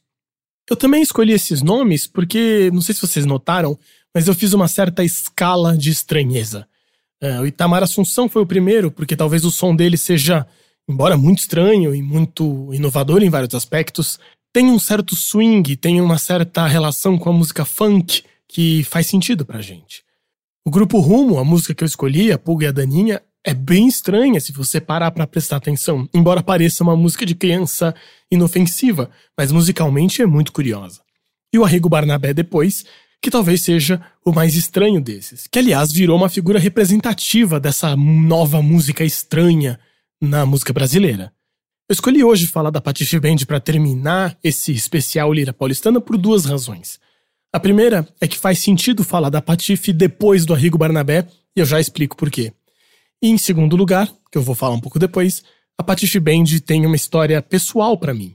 Eu toquei nessa banda durante um tempo, mas daqui a pouco eu falo sobre isso. Bom, por que, que eu disse que era importante falar sobre a Patife depois do Arrigo Barnabé? Em primeiro lugar, porque a Patife Band usa várias das coisas que a gente comentou na semana passada. É uma banda que faz muito uso da dodecafonia, do atonalismo, de métricas de tempo muito irregulares. Ou seja, é um som muito esquisito, talvez até mais esquisito que o do Arrigo Barnabé. E a Patife Band, na verdade, é a banda do irmão do Arrigo Barnabé, Paulo Barnabé, que inclusive foi quem gravou as baterias do Clara Crocodilo e tocou na banda Sabor de Veneno, que é justamente a banda do Arrigo que gravou esse disco clássico e que de vez em quando se apresenta por aí. Mas bom, ok, a preocupação dos dois irmãos era mais ou menos a mesma. Eles estavam pensando sobre as mesmas coisas. Ritmos assimétricos, atonalismo, dodecafonia, ok, essas coisas estranhas. Mas o que, que tem de diferente entre a música do Arrigo e a música da Patife Band?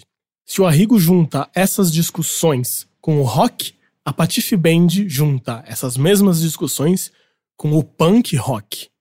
E isso pode soar muito estranho, porque o punk rock é normalmente associado a um distanciamento da teoria musical, certo?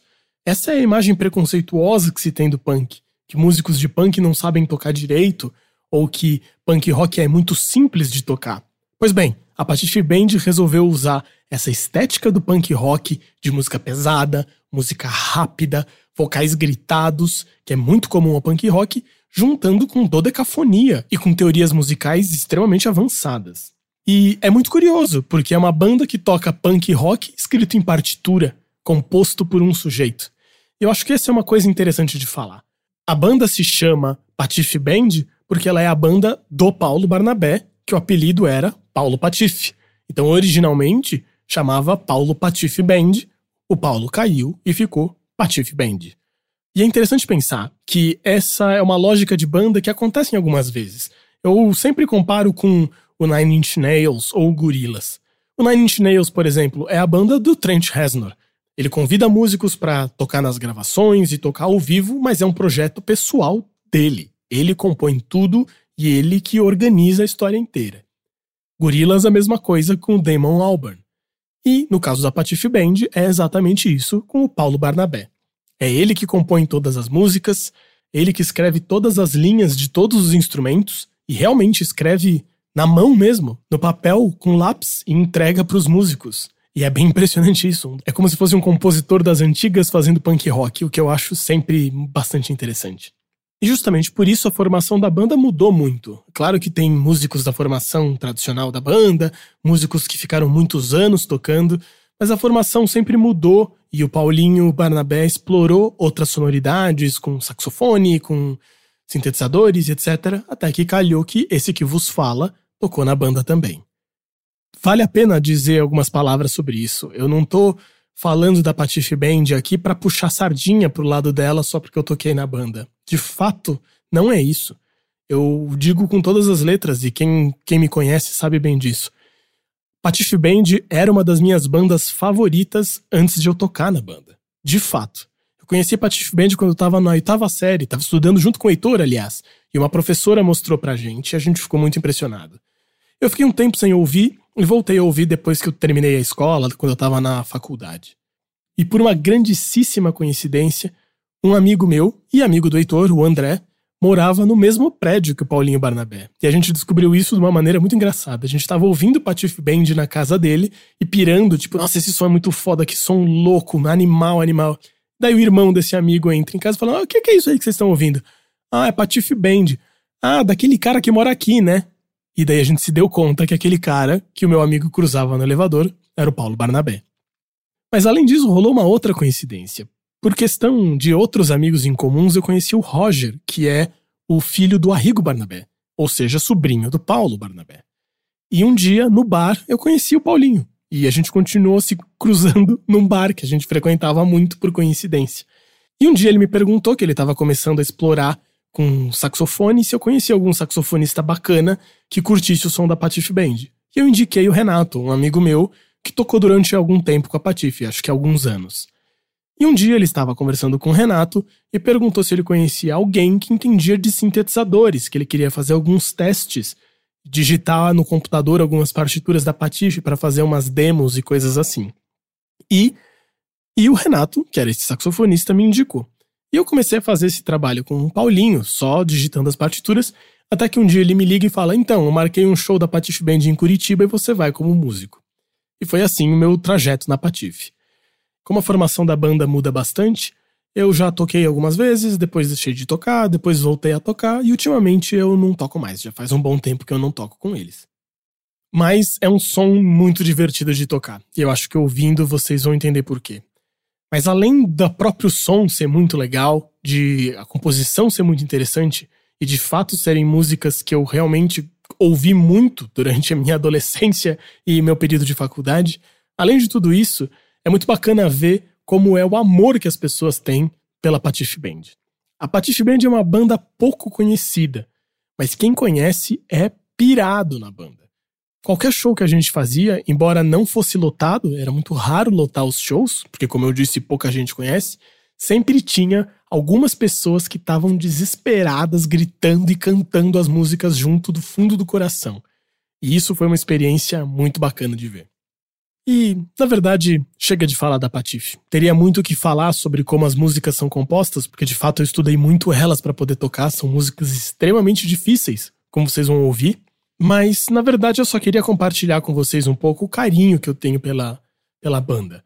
Não só porque eu toquei, mas porque de fato eu acho que é uma das melhores bandas do Brasil de todos os tempos.